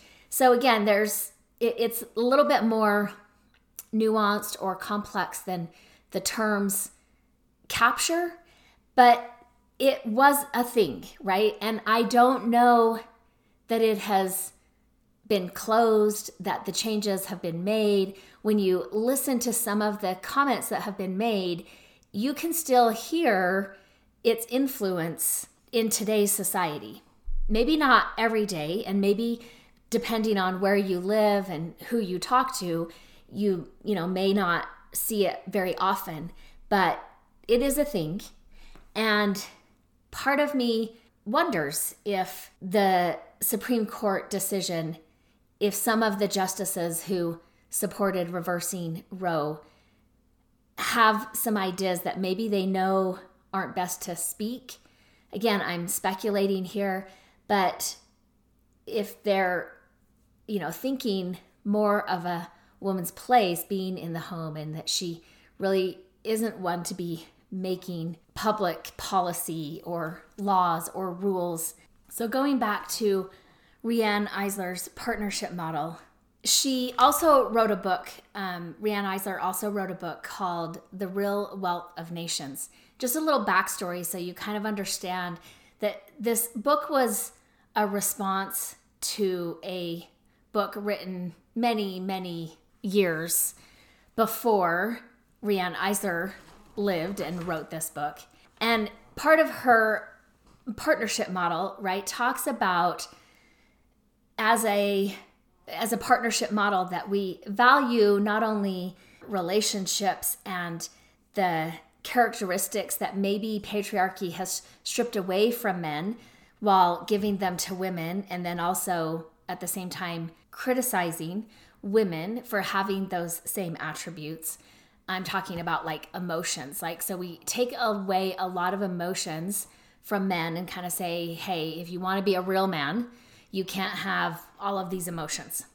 By the way, those are the same emotions we then give to women and say, women have these emotions. And we're going to be critical because women have emotions. And so she talked about um, in her partnership model how there would be kind of a caring economy, right? That we would value relationship investments. We would value the investment that individuals, whether it was women or men, contributed to child rearing, that we would actually value work done around the home or you know whether that's caring for an aging parent volunteer work we would actually factor that into our overall economy and and value that instead of just relegating that to women and saying that's what women do. And because that's what women do in a patriarchal structure, we don't have to value those characteristics and we don't have to value that work. And we, because we don't really value women, women are not rising to the top of leadership. Now, Riane Eisler also does mention in this book, The Real Wealth of Nations, that most of our structures for government currently, whether that's capitalism or socialism, communism, that all of them have led to what she calls dominator societies. So she doesn't necessarily use the word patriarchal society. She uses the word dominator societies instead of a partnership model. You may be more familiar with the idea of a patriarchal structure versus an egalitarian structure. And she talks about how if we were to actually work towards a partnership model, we would have to undo a lot of assumptions that you know we were born into a lot of the assumptions that we just live in and haven't really looked around and started to question or even see. Sometimes i think that was part of what was so hard for me to find the language around this is i couldn't really see it initially. And even if i were talking to other women they wouldn't see it. And so that made it difficult for me to have a conversation, which may have led me to finding more of a language around what I was experiencing. So, as I bring this story together, I want to introduce you to one other female, Kate Raworth. So, Kate Raworth is an English economist, and she's known for her theory of donut economics, which she understands as this economic model that balances uh, essential human needs and planetary boundaries. She's a senior associate at Oxford University and a professor of practice at Amsterdam University of Applied Sciences. Now, she has a great TED talk where she kind of breaks this out. She also has a great book where she kind of explains donut economics uh, more in detail if you want to know more about that. So I wanted to introduce you to her as we get into kind of the next piece of this as we talk about Riane Eisler's book, The Real Wealth of Nations. So I had mentioned that she wrote this book as a response to a book that was written centuries before her time period. So we're going to go back to, she was actually writing her book, The Real Wealth of Nations, in a response or kind of to uh, put something out there to counter Adam Smith's book, which has come to be known as The Wealth of Nations. Now, there's a longer title. The actual title of his book is An Inquiry into the Nature and Causes of the Wealth of Nations. And this book was published in 1776. Now, who is Adam Smith? Adam Smith was a Scottish economist and philosopher during the 18th century. And so he published this book in 1776 and it was it's considered to be the world's first description of what builds a nation's wealth. Now, this book is still found in economics courses. If you've taken economic courses, you may have been familiar with this book already and familiar with Adam Smith. He is compared, um, the contributions he made to his field of economics. He's been compared to Sir Isaac Newton in his contributions to the field of physics, or Darwin and his contributions in the field of biology. Now, all three of these men are geniuses, but like we always talk about, they have blind spots. We all have blind spots. Now, again, like I say, a majority of the time, people of color, women, both white and women of color, individuals of the LGBTQ plus community are often in the blind spots when it comes to our history, meaning they were there, they existed, they were part of everyday life, and they were actually making contributions. And they could be looked past, right? The people who were actually writing and talking about this and have been known to us as we've looked back at history, they weren't thinking about them. They weren't writing about that or how what they were writing about impacted them at all.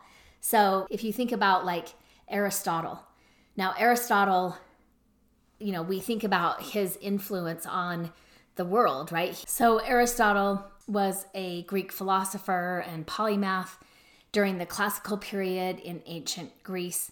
He was taught by Plato and he was actually summoned by King Philippe of Macedonia to tutor his son Alex, who went on to become Alexander the Great. And so when you think of Alexander the Great, you think of him going out and conquering other lands and trying to grow his kingdom. And again, who was he taught by? Well, he was taught by Aristotle. And so a lot of Aristotle's teachings were allowed to expand outside of just what was at one point the borders of Greece as they went and conquered other places. Now, Aristotle was quite misogynistic. If you read much of the any of his writings where he referenced females, not just sexist, Aristotle was misogynistic. Now, some people would argue that Aristotle wasn't necessarily misogynistic or sexist, but was simply labeling, he labeled women as the inferior sex, and he may have just been interpreting the scientific observations of his time, which again, I, I just think for such a great philosopher and for such a genius, if he's simply commenting on the observations of at his time uh, at his time period about women, I I don't know how one could be so bright and still think that you know the culture in which women were subjugated wouldn't have an influence or define the way that you might see them or the way they may actually be and behave.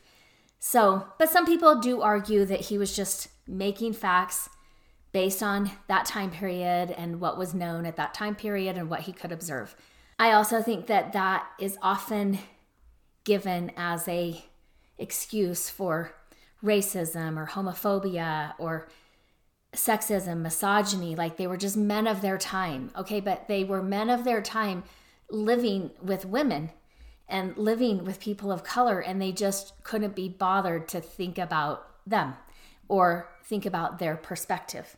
Now, Aristotle, we know, kind of deviated from Plato, although some people will argue that they each just kind of had their own sexist, misogynistic viewpoints that were different from each other. So, for example, some of the things Aristotle talked about, you know, he talked about the Pythagorean theory or the table of opposites. And he said, We find the attributes curving, dark, secret, ever moving, not self contained, and lacking its own boundaries aligned with female, and set over against straight, light, honest, good, stable, self contained, firmly bounded on the male side. So that's kind of how he saw the genders and saw them as opposites. He also extended this more to the biology of the sexes and talked about how females were fundamentally colder, wet, and more passive bio- biologically, and while men were hot, dry, and active. Again, I'm not exactly sure what he's observing scientifically that supports his theories or his arguments, but they also read quite sexist and quite misogynistic. You know, then then we have other people like Karl Marx. I mean, Karl Marx really couldn't have cared less about women at the time. He just wasn't thinking about them. Not that they weren't around, not that he didn't encounter women, but much of his writing dealt with males and just really couldn't even be bothered to think about females who were also living and being at that time period.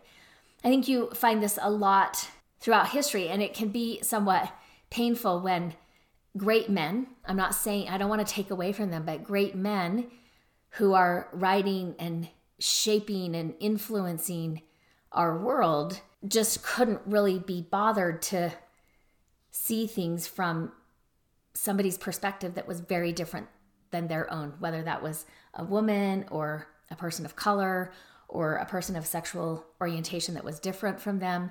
They just couldn't really i mean I, I don't think it ever even occurred to them that they might want to understand that it might be a different perspective or that that different perspective has any merit or value now i mean i think this extends down into some of our current times like um, i remember you know reading some of joseph campbell's work and really resonating with it and I'm liking it. I mean, I think I've talked about it. I know I talk about it in some of my uh, group work that I am a co-facilitator of, and you know, Dr. Patrick Carnes talks a lot about Joseph Campbell and the hero's journey.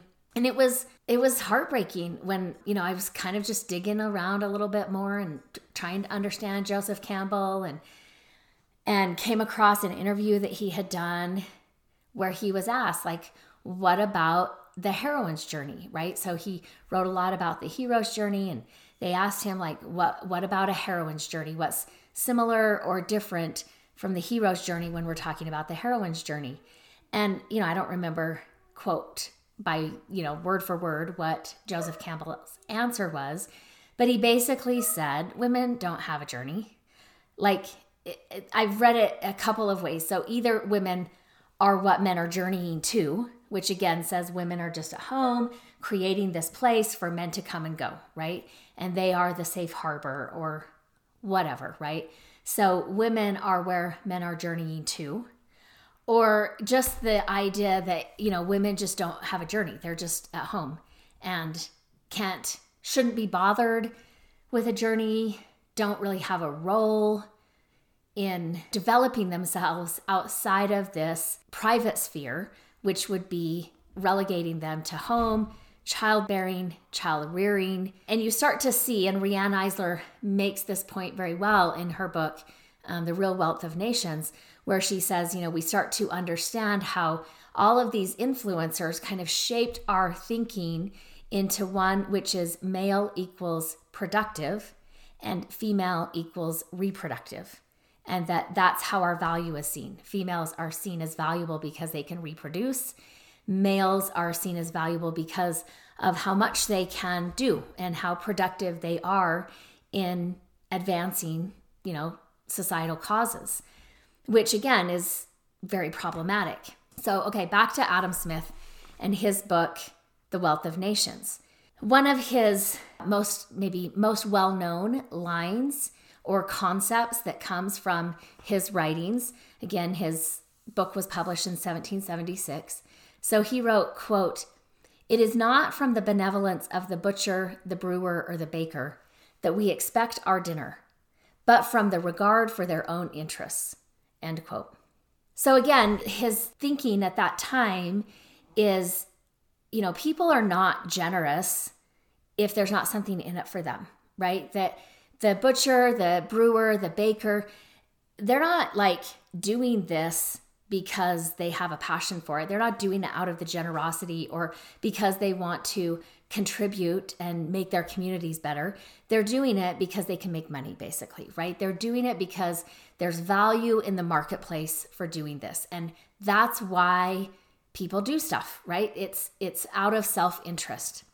Now, Kate Raworth that I mentioned wrote a response to this line in Adam Smith's book where she said, quote, people don't provide things out of their own generosity, but their own interest. And it is the market that allows this to happen. The wonderful irony is that Adam, meaning Adam Smith, the author, was 43 when he wrote this book. He had never married, so he didn't have a wife or children to raise. So he actually moved back into live with his old mom to write the book. She continues So imagine if at that very moment he wrote that classic line, his mom had called out, Adam, dinner is on the table. He would have realized, my goodness, my mom is ultimately the one who provides my dinner. He could have invented feminist economics right there and then and realized the importance of unpaid care economy from the get go. But he didn't. And so it went unnoticed for another two centuries. Again, I just love kind of her spunk in looking at, you know, her field of expertise in economics and being able to see the problems and the blind spots and to be able to address them as kind of snarky, but also brilliantly as she does. So, Riane Eisler talked about in her book, The Real Wealth of Nations, where she talked about this care economy. And she, you know, I mean, if, if we step back and we look at how many hours are spent by people caring for children, caring for infants, child rearing, spending time reading with kids, going over homework with kids, taking care of aging parents, volunteering, whether that's in the school that their kids are going to, whether that's in their communities. All of this work that kind of falls under the umbrella of care and caregiving that is unpaid.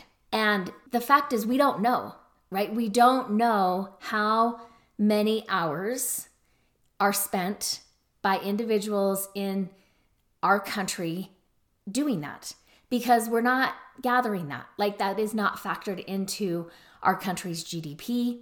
That's not factored into, you know, we're not collecting those hours and then assigning that a wage that we could see, wow, here's how much unpaid work is actually done. And the value of that is this dollar amount. We're not looking at that.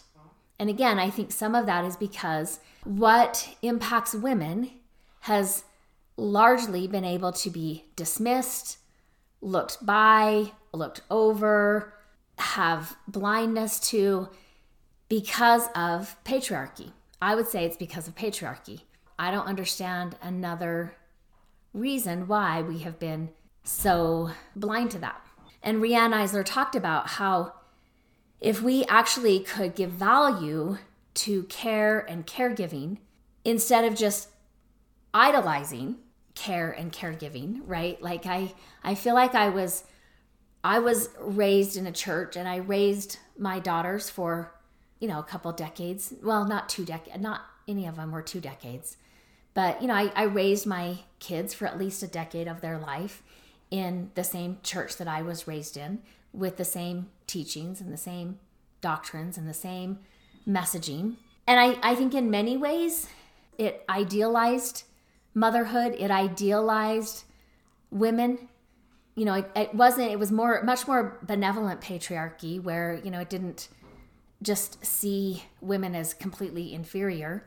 Um, I mean, it wouldn't think to give women any real authority on their own, but it also saw value in women. But I think it also put women on a pedestal and it put mothering on a pedestal. You know, I, I remember when I had three kids, so my third daughter kind of you know, I, I will tell her I always planned on having a third child, just not on the timetable when she arrived. And so my second and third daughter are pretty close in age. They're 15 months apart. And so I had three kids, and my oldest was three. That was a really hard time as a mom. And there were many days where I was thinking, the women in my life have lied to me. They've lied to me about mothering. They've lied to me about how it feels to be a mother. Like I've been, my kids have wiped their nose on me, they've vomited on me, they've pooped on me. Like none of this was talked about when I got the messaging from being a young girl that this was the best thing that I could ever aspire to be. Now again, I I have my own feelings about motherhood and I am grateful for the opportunity that I had to parent four kids and see them into their young adult years, which is where they are now. But I also had a pretty hands on partner who was also parenting our four daughters. And, you know, I had a career and I worked, and there were times he was a solo parent at home with the kids. Not that he didn't have a job, right? But just the way our schedules were, you know, sometimes when he was working, I was home with the kids. When I was working, he was home with the kids. And that's just what a typical week looked like. And so it wasn't left to me and only me. He also experienced very similar things as a parent. And the messaging was different, right? He was praised, he was told how amazing he was. Just the messaging we both got being in those circumstances varied, even though the experiences we had weren't all that different. Because again, a, a, young baby doesn't care who they vomit on, they don't care if it's mom or dad, they just are going to vomit. Now, Riane Eisler talked about if we could show government and business leaders the benefits of policies that support caring and caregiving and work for their adoption, we would see so many improvements in our cultures in our communities, in our society, in our individuals, in our families. She talked about how, you know, in this partnership model, there would be not just an investment in individuals and in relationships, but also an investment in the planet, in investment in the land that we live on, the land that we benefit from. And we wouldn't just simply exploit that in caring and caregiving we would also be caring and caregiving for things of nature. Now, Kate Raworth also talks about this. So, you know, she talks about humanity's 21st century challenge is to meet the needs of all within the means of the planet.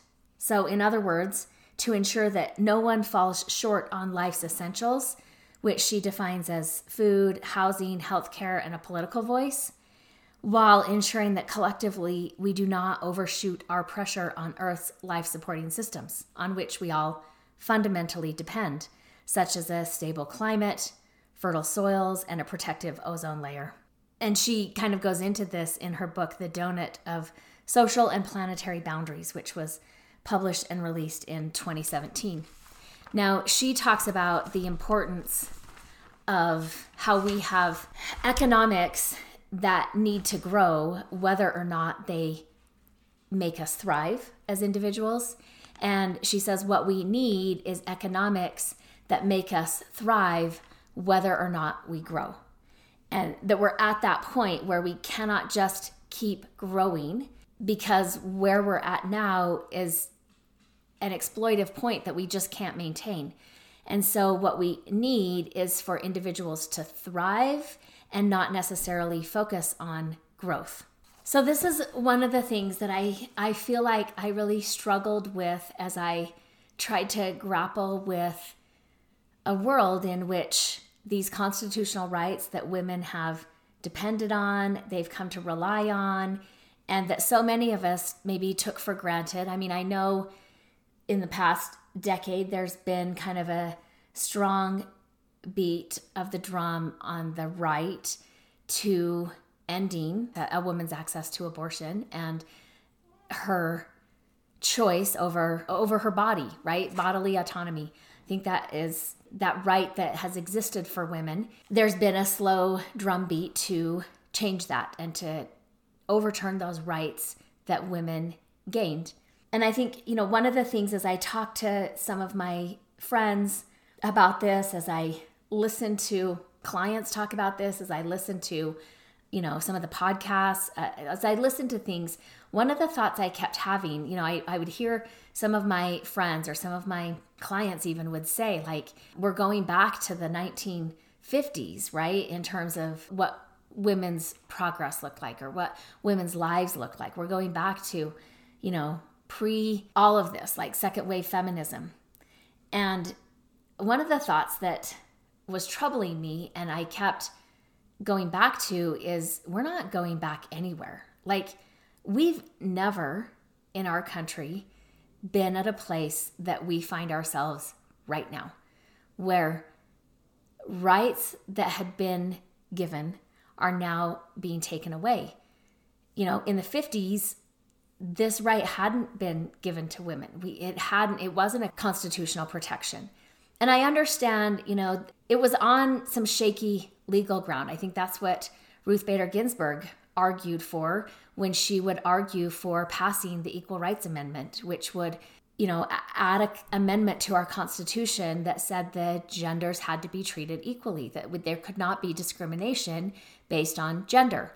And that didn't pass. It still has not passed. And I think it's because, you know, that would make a woman's bodily autonomy more of a right than, you know, the way that Roe was passed, it was more of a privacy issue versus a equality issue. And so, you know, I, I think she saw the potential for politicians to overturn this long-standing legal precedence and to take back rights that were given and came to just be part of our society and even had a popular favor, right? Like they access to abortion and pretty unlimited access to abortion has had the majority of opinions in its favor for quite some time. You know, it, it had an approval rating upwards of like 60%, in some instances uh, closer to 70% in this country. And so again to to reverse that when it's popular, when it's working for the most part. We've never we've never been here. And you know that's what i keep thinking. This is going to take some really heartbreaking stories of women who lose their lives because of a pregnancy orphan their children. I, I mean this is gonna it's gonna take some women who fall into this model of being a good woman right living by what we think that women should live by in order to be good women.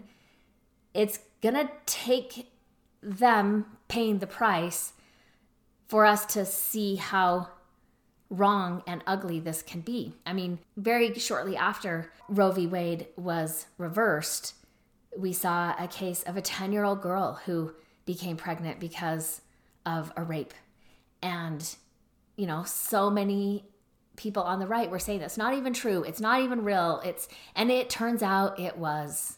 And they were able to arrest the man who had raped this 10-year-old child.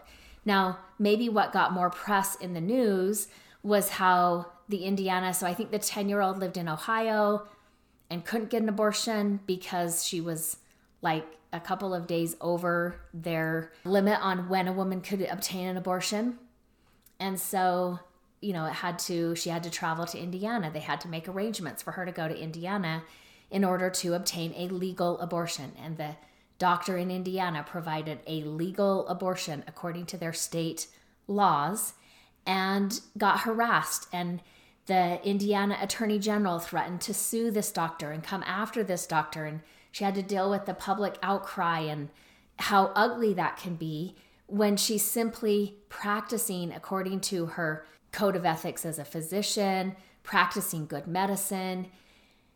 And I think, you know, we heard more about this 10 year old and more about the doctor performing the abortion than we did the rapist who impregnated a 10 year old girl. I just don't think our country has ever done well when it comes to rape.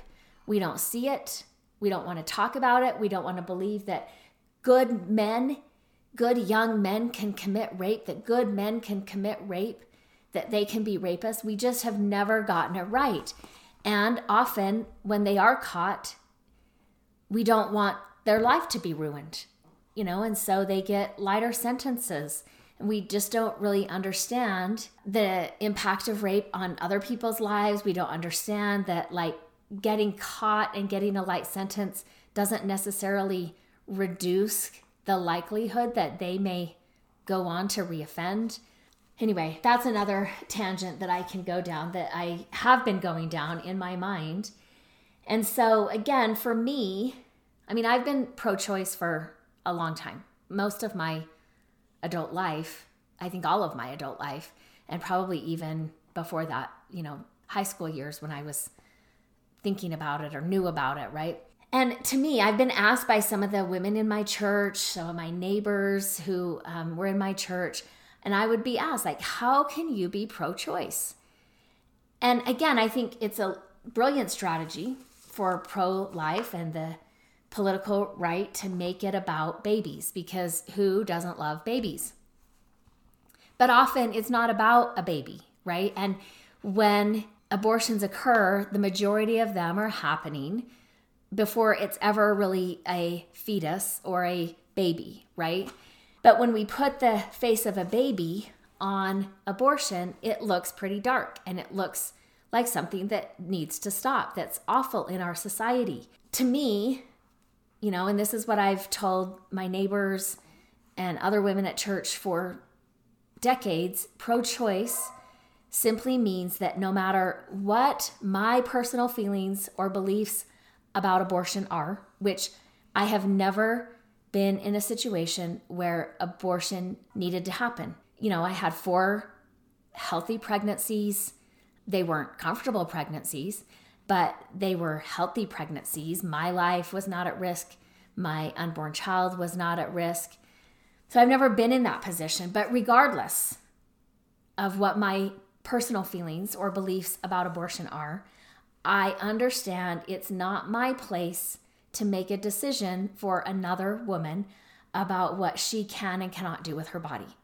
That's simply my choice, right? And many of them will say, "Why are you pro-abortion?" And I'll say, "I am not pro-abortion." No, but nobody I know is pro-abortion. Nobody is out there holding signs and campaigning for abortion, right? We are pro-choice saying my personal feelings don't which I've never even been in this circumstance but that does not dictate what I believe another woman has to do. And I wonder I wonder as more women have been elected into Congress as we have more women in the workplace we have more women obtaining education we have more women doing things than in the past. I wonder if the reversal of Roe has to do with some of the assumptions made about what a woman's role is and what a woman's role is not.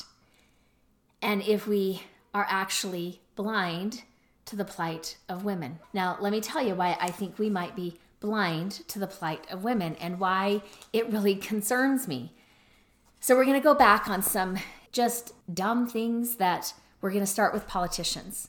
Then we're going to look at business leaders because, again, Riane Eisler was saying if we could convince you know our leaders and our business leaders politicians and our business leaders about the benefits of policies that you know see the value of care and caregiving then you know things might be different. So in this was in what year was it? Let me find the year really quick. 2015 So in 2015, an Idaho State Representative, Vito Barbieri, I think is how you say that name, wondered aloud during an actual legislative debate over a proposed abortion bill if a woman could swallow a camera for a gynecological exam. Now, he was pretty swiftly and politely corrected by a female physician who was in attendance for that debate, who had to point out to him that if you swallow something and it goes into your stomach, the stomach is not actually connected to the gynecology of a woman, right? Like you cannot from the stomach, you can't swallow a camera that goes into a woman's stomach and from there see her genitalia and what's happening in the uterus. Like that's just those two things are not the same thing. And sometimes, I mean, I have to say, I wonder if we're really this bad. I mean, I think we might be really this bad at teaching sex education and human anatomy, female anatomy. I do think that is completely plausible, maybe probable. And I also wonder if sometimes they're saying these things and they just don't like they they know better, but they just say these things to benefit a cause. That's a hard place to be where you're like either we're really really this uninformed or we're really really this corrupt that we'll say crazy things to benefit our own agenda. Another Idaho Senator, Chuck Winder, back in 2012, so a little bit further back, when he was talking about rape and abortion, made the statement, quote, I would hope that when a woman goes into a physician with a rape issue, that physician will indeed ask her about perhaps her marriage. Was this pregnancy caused by normal relations in a marriage, or was it truly caused by rape? End quote. So, again, I'm not sure what he's talking about when women go into their doctors with a rape issue. Not sure what a rape issue is. Is it a pregnancy? Is that what we're talking about? Or is there some other rape issue that, you know, a woman's talking to her doctor about? And again, the other side of this comment that was made is, you know, that maybe this pregnancy or this rape issue, sorry, was caused by normal relations in a marriage, well, that would suppose that a woman who is married could never be raped by her spouse. And, you know, for a long time, we didn't believe that. We believed that if a husband and wife were legally married, a husband had a right to sex and he could not rape his wife because they're married, right? So, of course, he can have sex whenever he wants to. But in 1993, so again, not very long ago, in 1993, federally, I mean, there were some states that had passed laws recognizing marital rape prior to 1993. Utah passed a law in 1993. And then federally, in 1993, it was passed into law that a husband could, in fact, rape his wife. That just because he was married did not mean he could not sexually assault his wife or commit rape. Now, a Montana judge, Montana district judge, G. Todd Baugh, I think this was also in 2012, was overseeing a case of a 14 year old girl who was raped by her teacher, who at the time of the incident was 47 years old. So, 14 year old girl, 47 year old teacher. Now, the judge said he wasn't sure how, quote, real end quote, the rape was when you considered that this girl acted, quote, older than her chronological age, end quote. Now, again, in many states, 14 year olds aren't even legally able to consent to sexual relations. So it doesn't really matter if she's acting older than her chronological age. If her age is 14, she can't consent in many states maybe in most states. Also, 47 year old teacher. Definitely a 47 year old teacher should know that sex with a 14 year old student of his is not okay. And It doesn't matter if you think she acts older for her age. That doesn't mean you can groom her and have sexual relationships with her. Now, at the time that this judge was pondering on this, he was talking about a deceased person because the 14 year old girl had actually died by suicide years before the case actually came to trial. Fortunately, that judge has since retired. Now, in 2015, talking about uh, marital rape, so there was a law written, you know, in the legal definition in Utah. It was kind of a confusingly written law with like a double negative, if I'm remembering correctly.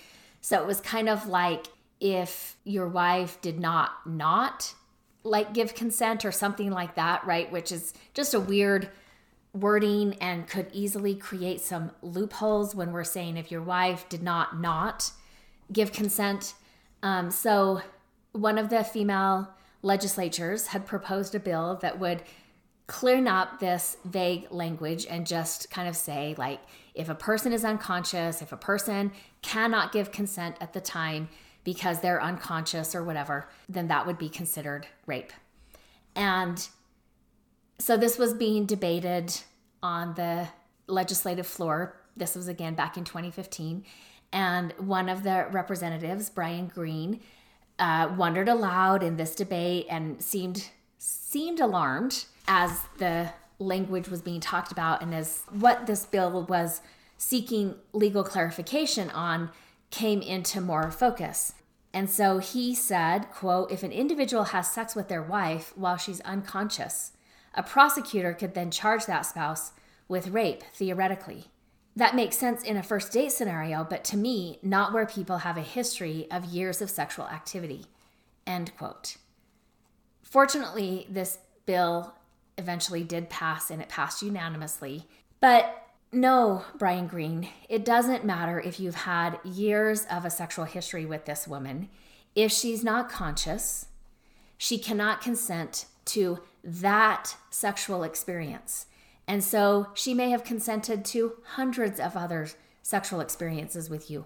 But if she's not conscious, she can't consent to that one. Now, there were prosecutors who were there from the Utah Prosecution Council who, you know, kind of added to this debate and wanted to clarify saying, you know, consent is a decision that has to be made at the time of the act. And so, therefore, you cannot give consent to sexual activity if you're unconscious. And there has to be consent every time, not just like the first time you give consent and then it's like a life pass for any sexual activity after that because you gave consent the first time. That's just not how that works. Now, he later tried to clarify what he meant. I don't know that he helped himself, but he said, quote, I'm not at all trying to justify sexual activity with an unconscious person.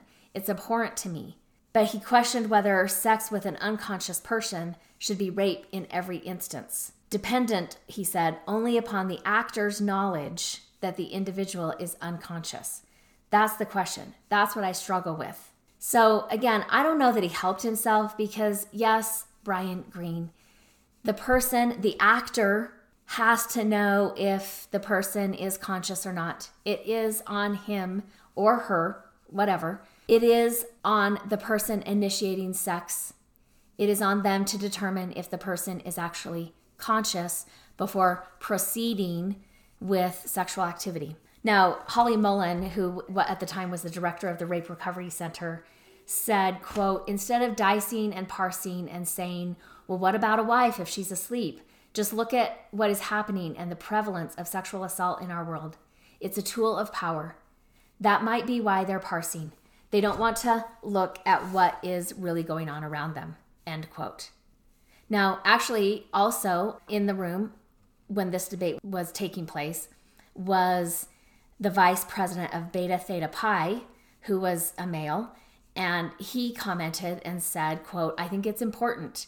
He said, quote, as a male, I think it's important to hold other males accountable for the decisions that they make.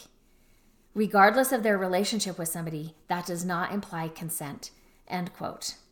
So again, like I said, fortunately, that bill passed and it passed unanimously. And so the vagueness or the double negative was cleared up and the law was more clearly stated, which is always good. Now, Rick Santorum made another comment about rape that, again, just makes me, you know, while many of these people are very sensitive to the idea of terminating a pregnancy, they do not seem as sensitive to the idea of a victim of sexual assault or rape. So, according to Rick Santorum, he talked about, you know, how yes, rape is a bad thing. But he said a woman can also, quote, make the best of a bad situation, end quote. Maybe, maybe, but again, we would need to support far more mental health services than our country currently supports. Texas Representative Jody Laubenberg offered her thoughts on the concept of abortion in cases of rape. And she said, quote, in the emergency room, they have what's called rape kits where a woman can get cleaned out, end quote. No, no, that's not what rape kits are. Rape kits are designed to collect evidence. They are not designed to end pregnancies. They're not designed to clean a woman out. Whatever that means, whatever she was implying by that, that's actually not what rape kits do. Mike Huckabee said rape is, quote, inexcusable and indefensible, but it can also produce top notch humans. Again, I'm not saying some great people can't be, their conception can't be the result of a rape, and they can still turn out to be really great people. I just think these comments make light of sexual assault and what a victim experiences after a sexual assault. We're making light of that while also taking very seriously ending a pregnancy.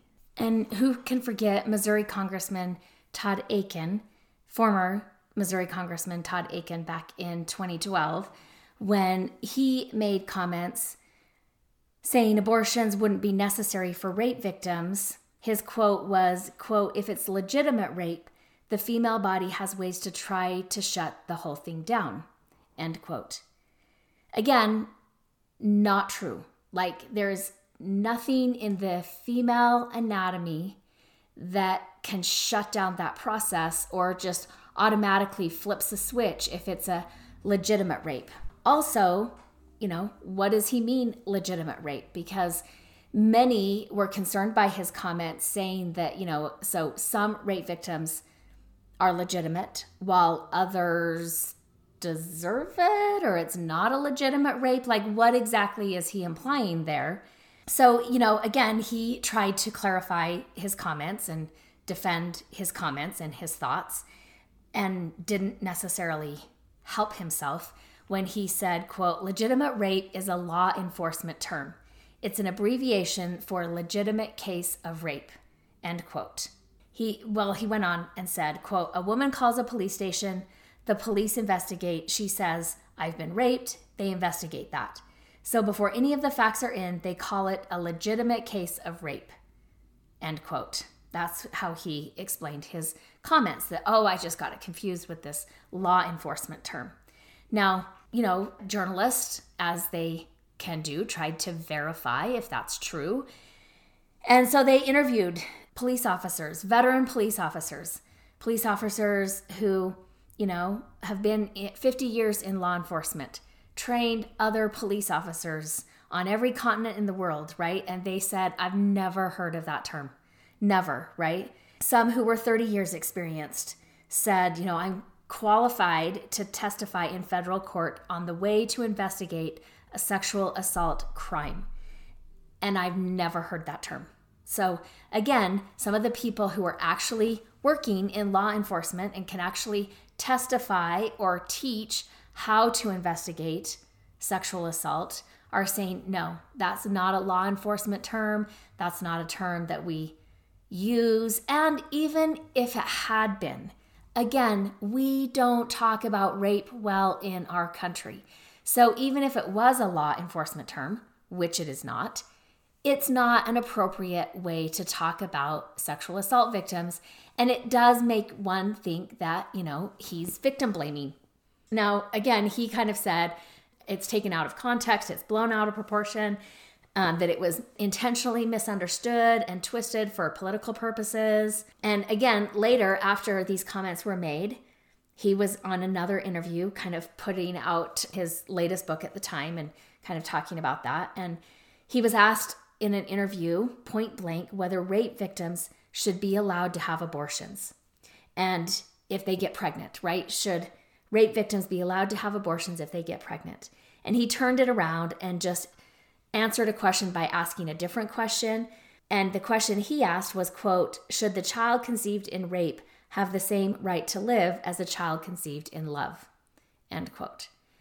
Again, I don't know of any law that we have where a woman is asked to sacrifice her body, you know, give it to somebody else for nine months. We just don't have laws where somebody else's body can be hijacked against their will for any length of time. He continued to say, quote, I had a number of people in my campaign that were children who were conceived in rape. When this was reported, they said the assertion was not immediately verifiable, but Chuck Todd, who was doing the interview with Akin, pointed out that if staffers who were conceived in rape, like if you actually had staffers who were conceived in rape, wouldn't that disprove your theory that if it's a legitimate rape, a woman's body shuts that down? Again, he said, yes, according to logic, but I believe all little children are special. Again, what what answer is that? I don't know what that answer is when your theory is basically shown to be crazy. And then shortly after, I mean, I think it was the same day that Roe was overturned, a Republican lawmaker in the state of Utah had tweeted about how glad she was to see uh, the Supreme Court reverse Roe. And I think, from what I understand, there was a constituent who had, you know, maybe tweeted in response to her tweet, I'm not sure, saying that she doesn't trust women right? Like that, and that maybe she should try to control men's ejaculations instead of trying to control women's bodies, something to that effect. Or instead of trying to control women's pregnancies, right? That she should try to seek to control men's ejaculations and not women's pregnancies. And she told reporters about this text message that she got during a news conference. And she said that this message, this text message that she had received, it wasn't a tweet, a retweet, but it said that the message suggested, quote, that I clearly don't trust women enough to make choices to control their own body, end quote. And then she continued again to try to help herself and bring more context to her comments, which once again did not work out well. And she said, quote, and my response is I do trust women enough to control when they allow a man to ejaculate inside of them and to control that intake of semen. End quote. Again, that's not anatomically possible. Like, there's not a way for women to control the intake of semen if a male ejaculates inside of her. Also, let's talk about whether or not a woman always has a choice as to whether or not a man ejaculates inside of her. And that brings us into, you know, kind of current terminology where we talk about stealthing, which is, you know, a woman who is consenting to sex, but she's consenting thinking that the male is wearing a condom and so it's protected sex and that, you know, she's not consenting to risking becoming pregnant. And in stealthing, a male removes the condom before ejaculating inside of a woman, right? And and it doesn't the woman is not aware of that. So again, she's consenting to sex, but she's not consenting to the risk of becoming pregnant because of the way that they're having sex. And then we don't want to forget some of what our former president said about women, not necessarily women's bodies, but just about women in general. And what he has said over his lifespan, over his years of being an adult, how he became president, I don't understand. So in 2005, he said this quote, which again was released during his 2016 presidential campaign. And I'm not going to quote it exactly. Quote, I'm automatically attracted to beautiful women. I just start kissing them. Not appropriate. It's like a magnet. Just kiss. I don't even wait. When you're a star, they let you do it. And then I'm sure you all know the rest of that quote. Now, when he was talking about Republican primary rival, Carly Fiorina, he said, quote, look at that face. Would anyone vote for that? Can you imagine that? The face of our next next president? I mean, she's a woman and I'm not supposed to say bad things, but really folks, come on, are we serious? End quote. He also talked about his parenting theory when he said this was in an interview with Howard Stern back in 2005. He said, quote, I like kids. I mean, I won't do anything to take care of them. I'll supply funds and she'll take care of the kids. It's not like I'm going to be walking the kids down Central Park, end quote. On Twitter in 2012, he said, quote, about Arianna Huffington, quote, Arianna Huffington is unattractive both inside and out. I fully understand why her former husband left her for a man. He made a good decision. End quote. During the vice presidential debate in 2020, he said, quote, Kamala Harris is this monster that was on stage with Mike Pence, who destroyed her last night, by the way, which is a lie. I thought there wasn't even a contest last night. She was terrible. I don't think you could get worse and totally unlikable. End quote. This was a leaked recording back in 1992. He was commenting about a 10 year old girl. He said, quote, I'm going to be dating her in 10 years. Can you believe it? End quote. When he was being interviewed with Fox Business Network in 2020, he was talking about New York Democratic Congresswoman Alexandria Ocasio Cortez and said, quote, This is not even a smart person, other than she's got a good line of stuff. I mean, she goes out and she yaps, end quote. In 2004, in his book, How to Get Rich, he said, quote, All of the women on The Apprentice flirted with me, consciously or unconsciously. That's to be expected, end quote. He also said on Twitter in 2015 of his presidential rival Hillary Clinton, quote, if Hillary Clinton can't satisfy her husband, what makes her think she can satisfy America? End quote. About his daughter Ivanka, he said, quote, she does have a very nice figure. I've said if Ivanka weren't my daughter, perhaps I'd be dating her. End quote. About his wife, he said, quote, she's not giving me 100%, she's giving me 84%, and 16% is going towards taking care of children, end quote. On women in a New York magazine article in 1992, he said, quote, you have to treat them like shit, end quote. Trump also blamed sexual assaults on women in the army on the fact that men and women were working together. Quote 26,000 unreported sexual assaults in the military, only 238 convictions. What did these geniuses expect when they put men and women together? End quote. So again, that's, you know, our former president. That's not even all of the incredibly sexist and poorly informed statements he has made about women, about mothers. But let's look at some business leaders.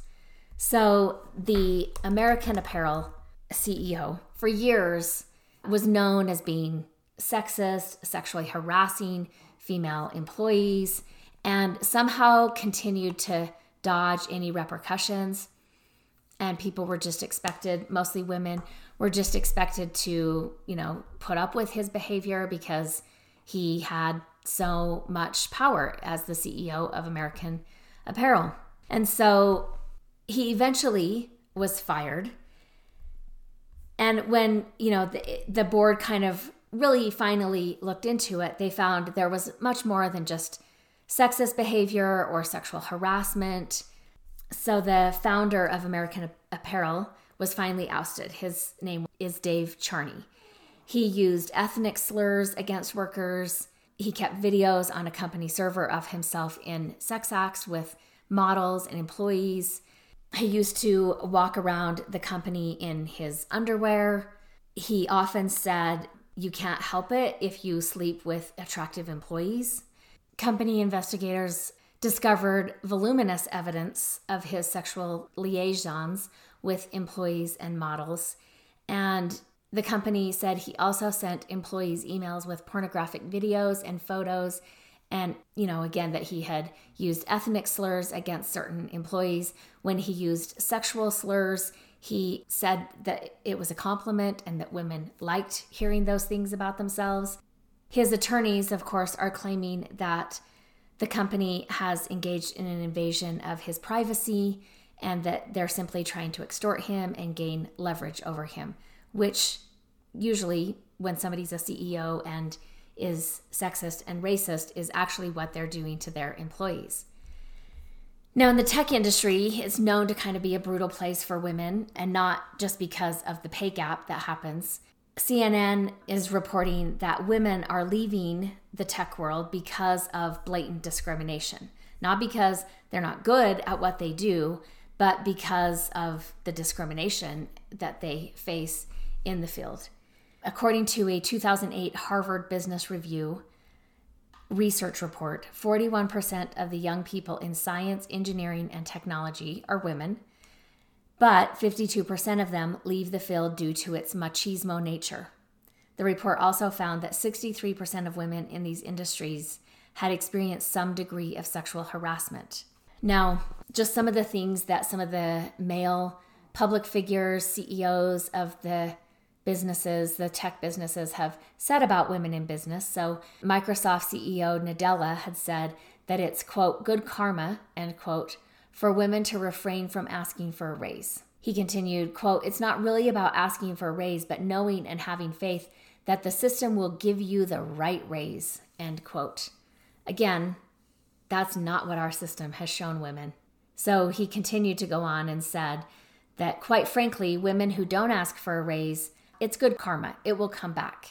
Now, he later apologized for these comments in a memo to Microsoft employees.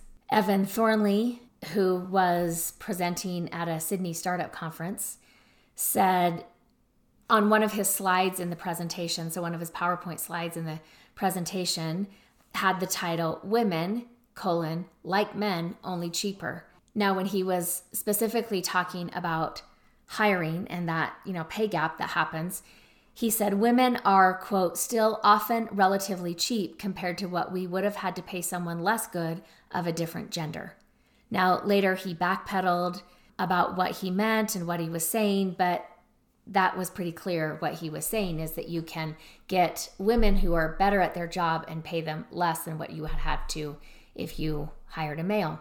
Now, a Toronto editor, Lindsay Kirkham, overheard some sexist comments from IBM executives, and she live tweeted this saying quote apparently ibm doesn't like hiring young women because they are just going to get themselves pregnant again and again and again end quote she also said in an interview that these guys quote discussed holidays and how women needed more time to download and decompress from work related stress. End quote. They didn't go on to say if some of that stress was gender inequality and gender discrimination that they had to download and decompress from. The Tinder co founder, Whitney Wolfe, filed a high profile lawsuit against her co founder and former love interest Justin Mateen, alleging gender discrimination and sexual harassment. So, according to Whitney Wolfe, Mateen had said that, quote, he was taking away her co founder title because having a young female co founder makes the company seem like a joke, end quote. They did settle that lawsuit without admission of wrongdoing. In a speech given at a 2005 economics conference, former Harvard president Lawrence H. Summers reportedly cited, quote, innate differences, end quote, between men and women as part of the reason why female scientists are underrepresented at elite universities. So, again, I don't think we have to say it at this point, but he later claimed that his comments were taken out of context and tried to, you know, backpedal what he was saying and basically say something else. So, again, I think Riane Eisler has a point in which if we can help the leaders, the political leaders, in our country, the business leaders in our country understand the benefit of valuing care and caregiving. One might think we may have less male leaders, which may also help out this point, her point of improving our society by valuing caring and caregiving. But I wanted to end with this. But, you know, since I've had to record this particular outline of this episode three times now, there's actually some news that came out the end of May. I wasn't aware of it the end of May. I only heard about it maybe two weeks ago. And so I thought, you know, I had read a couple of articles about it and thought maybe that's a good note to end on, better than what I had ended on, which wasn't necessarily very positive or optimistic. I don't remember exactly what I said in the end, but I just wasn't feeling all that positive or optimistic about what this means. Where exactly are we we headed as a country when it comes to women? And and let's not be mistaken that when we talk about women, we're talking about children. That doesn't mean that I believe all women should have children or all women are mothers, whether they have children or not, because again, sexist. But when you talk about the future of women, you are talking about the future of children as well. So I have a hard time grasping how the Supreme Court thinks that they're reversing a policy in order to benefit children while hurting women. Because that's not how our culture works. That's not how patriarchy works, right? What is good for women is good for children. And what's good for women tends to be good for the world. Policies that are good for women tend to be good for the world. Now, the story I want to end with. So, it's a case that goes back more than three centuries. So we're going back to Salem, Massachusetts during the witch trials. So 20 people from Salem and the neighboring towns were killed, and hundreds of others were accused during a frenzy of Puritan injustice that began in 1692. It was stoked by superstition, fear of disease and strangers, scapegoating, and petty jealousies. So 19 people were hanged, and one man was crushed to death by rocks. So, a woman, Elizabeth Johnson Jr., had also been accused of being a witch. She was 22 years old and she got caught up in the hysteria of the witch trials and she was sentenced to hang.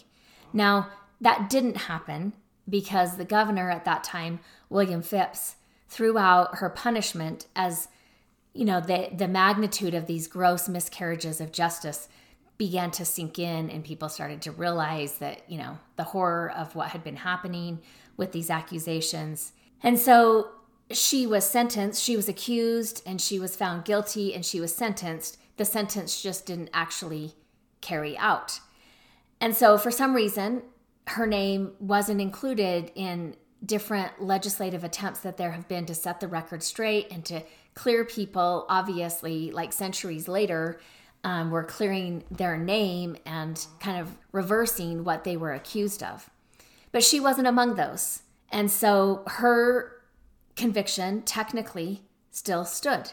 Unlike the others who had been wrongfully accused, Elizabeth Johnson never had any children, and so she had no descendants to act on her behalf and to try to bring attention to her and to clear her name. Until there was a teacher of an eighth grade class in North Andover Middle School. And she and her class took up this cause. They wanted to clear Elizabeth's name. The teacher is Carrie LaPierre, and she and her students championed the cause that this teacher gave them. Many, you know, continued with this because it, it wasn't like a quick process. So many continued after they moved on from the eighth grade. They ended up getting State Senator Diana DiZoglio, who was a Democrat, and she tacked it onto a budget bill that got approved.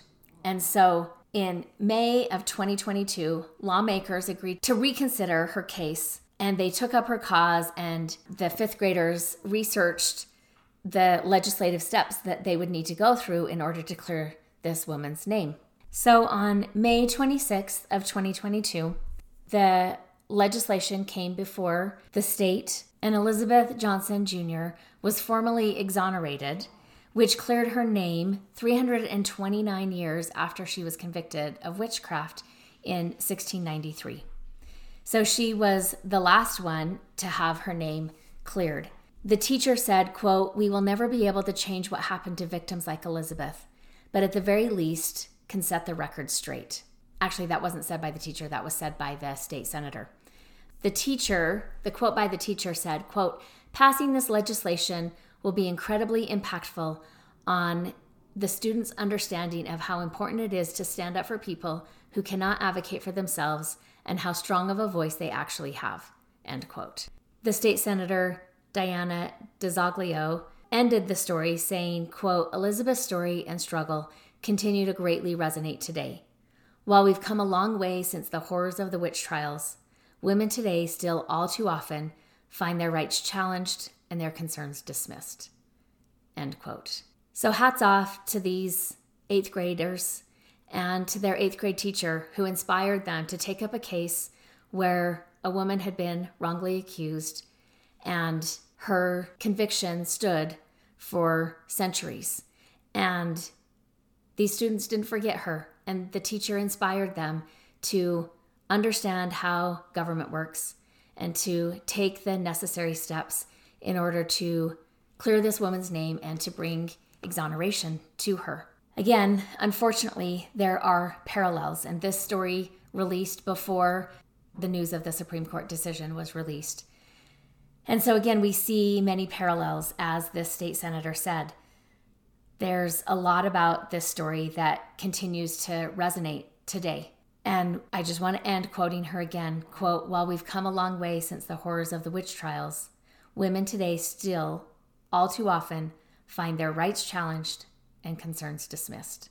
At the end of this episode, I want to remind you that your story matters. Remember, there's something meaningful in every chapter. Don't wait to share your story until it's finished. Until next time, Jackie. The Legal Stuff. This podcast is solely for the purpose of information and entertainment and does not constitute therapy, nor should it replace competent professional help. The Prayer of the Perfectionist. Nobody has time for perfection.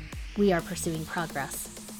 Help me to remember the only step I need to focus on is the next right step for me. Help me to remember that life is a journey.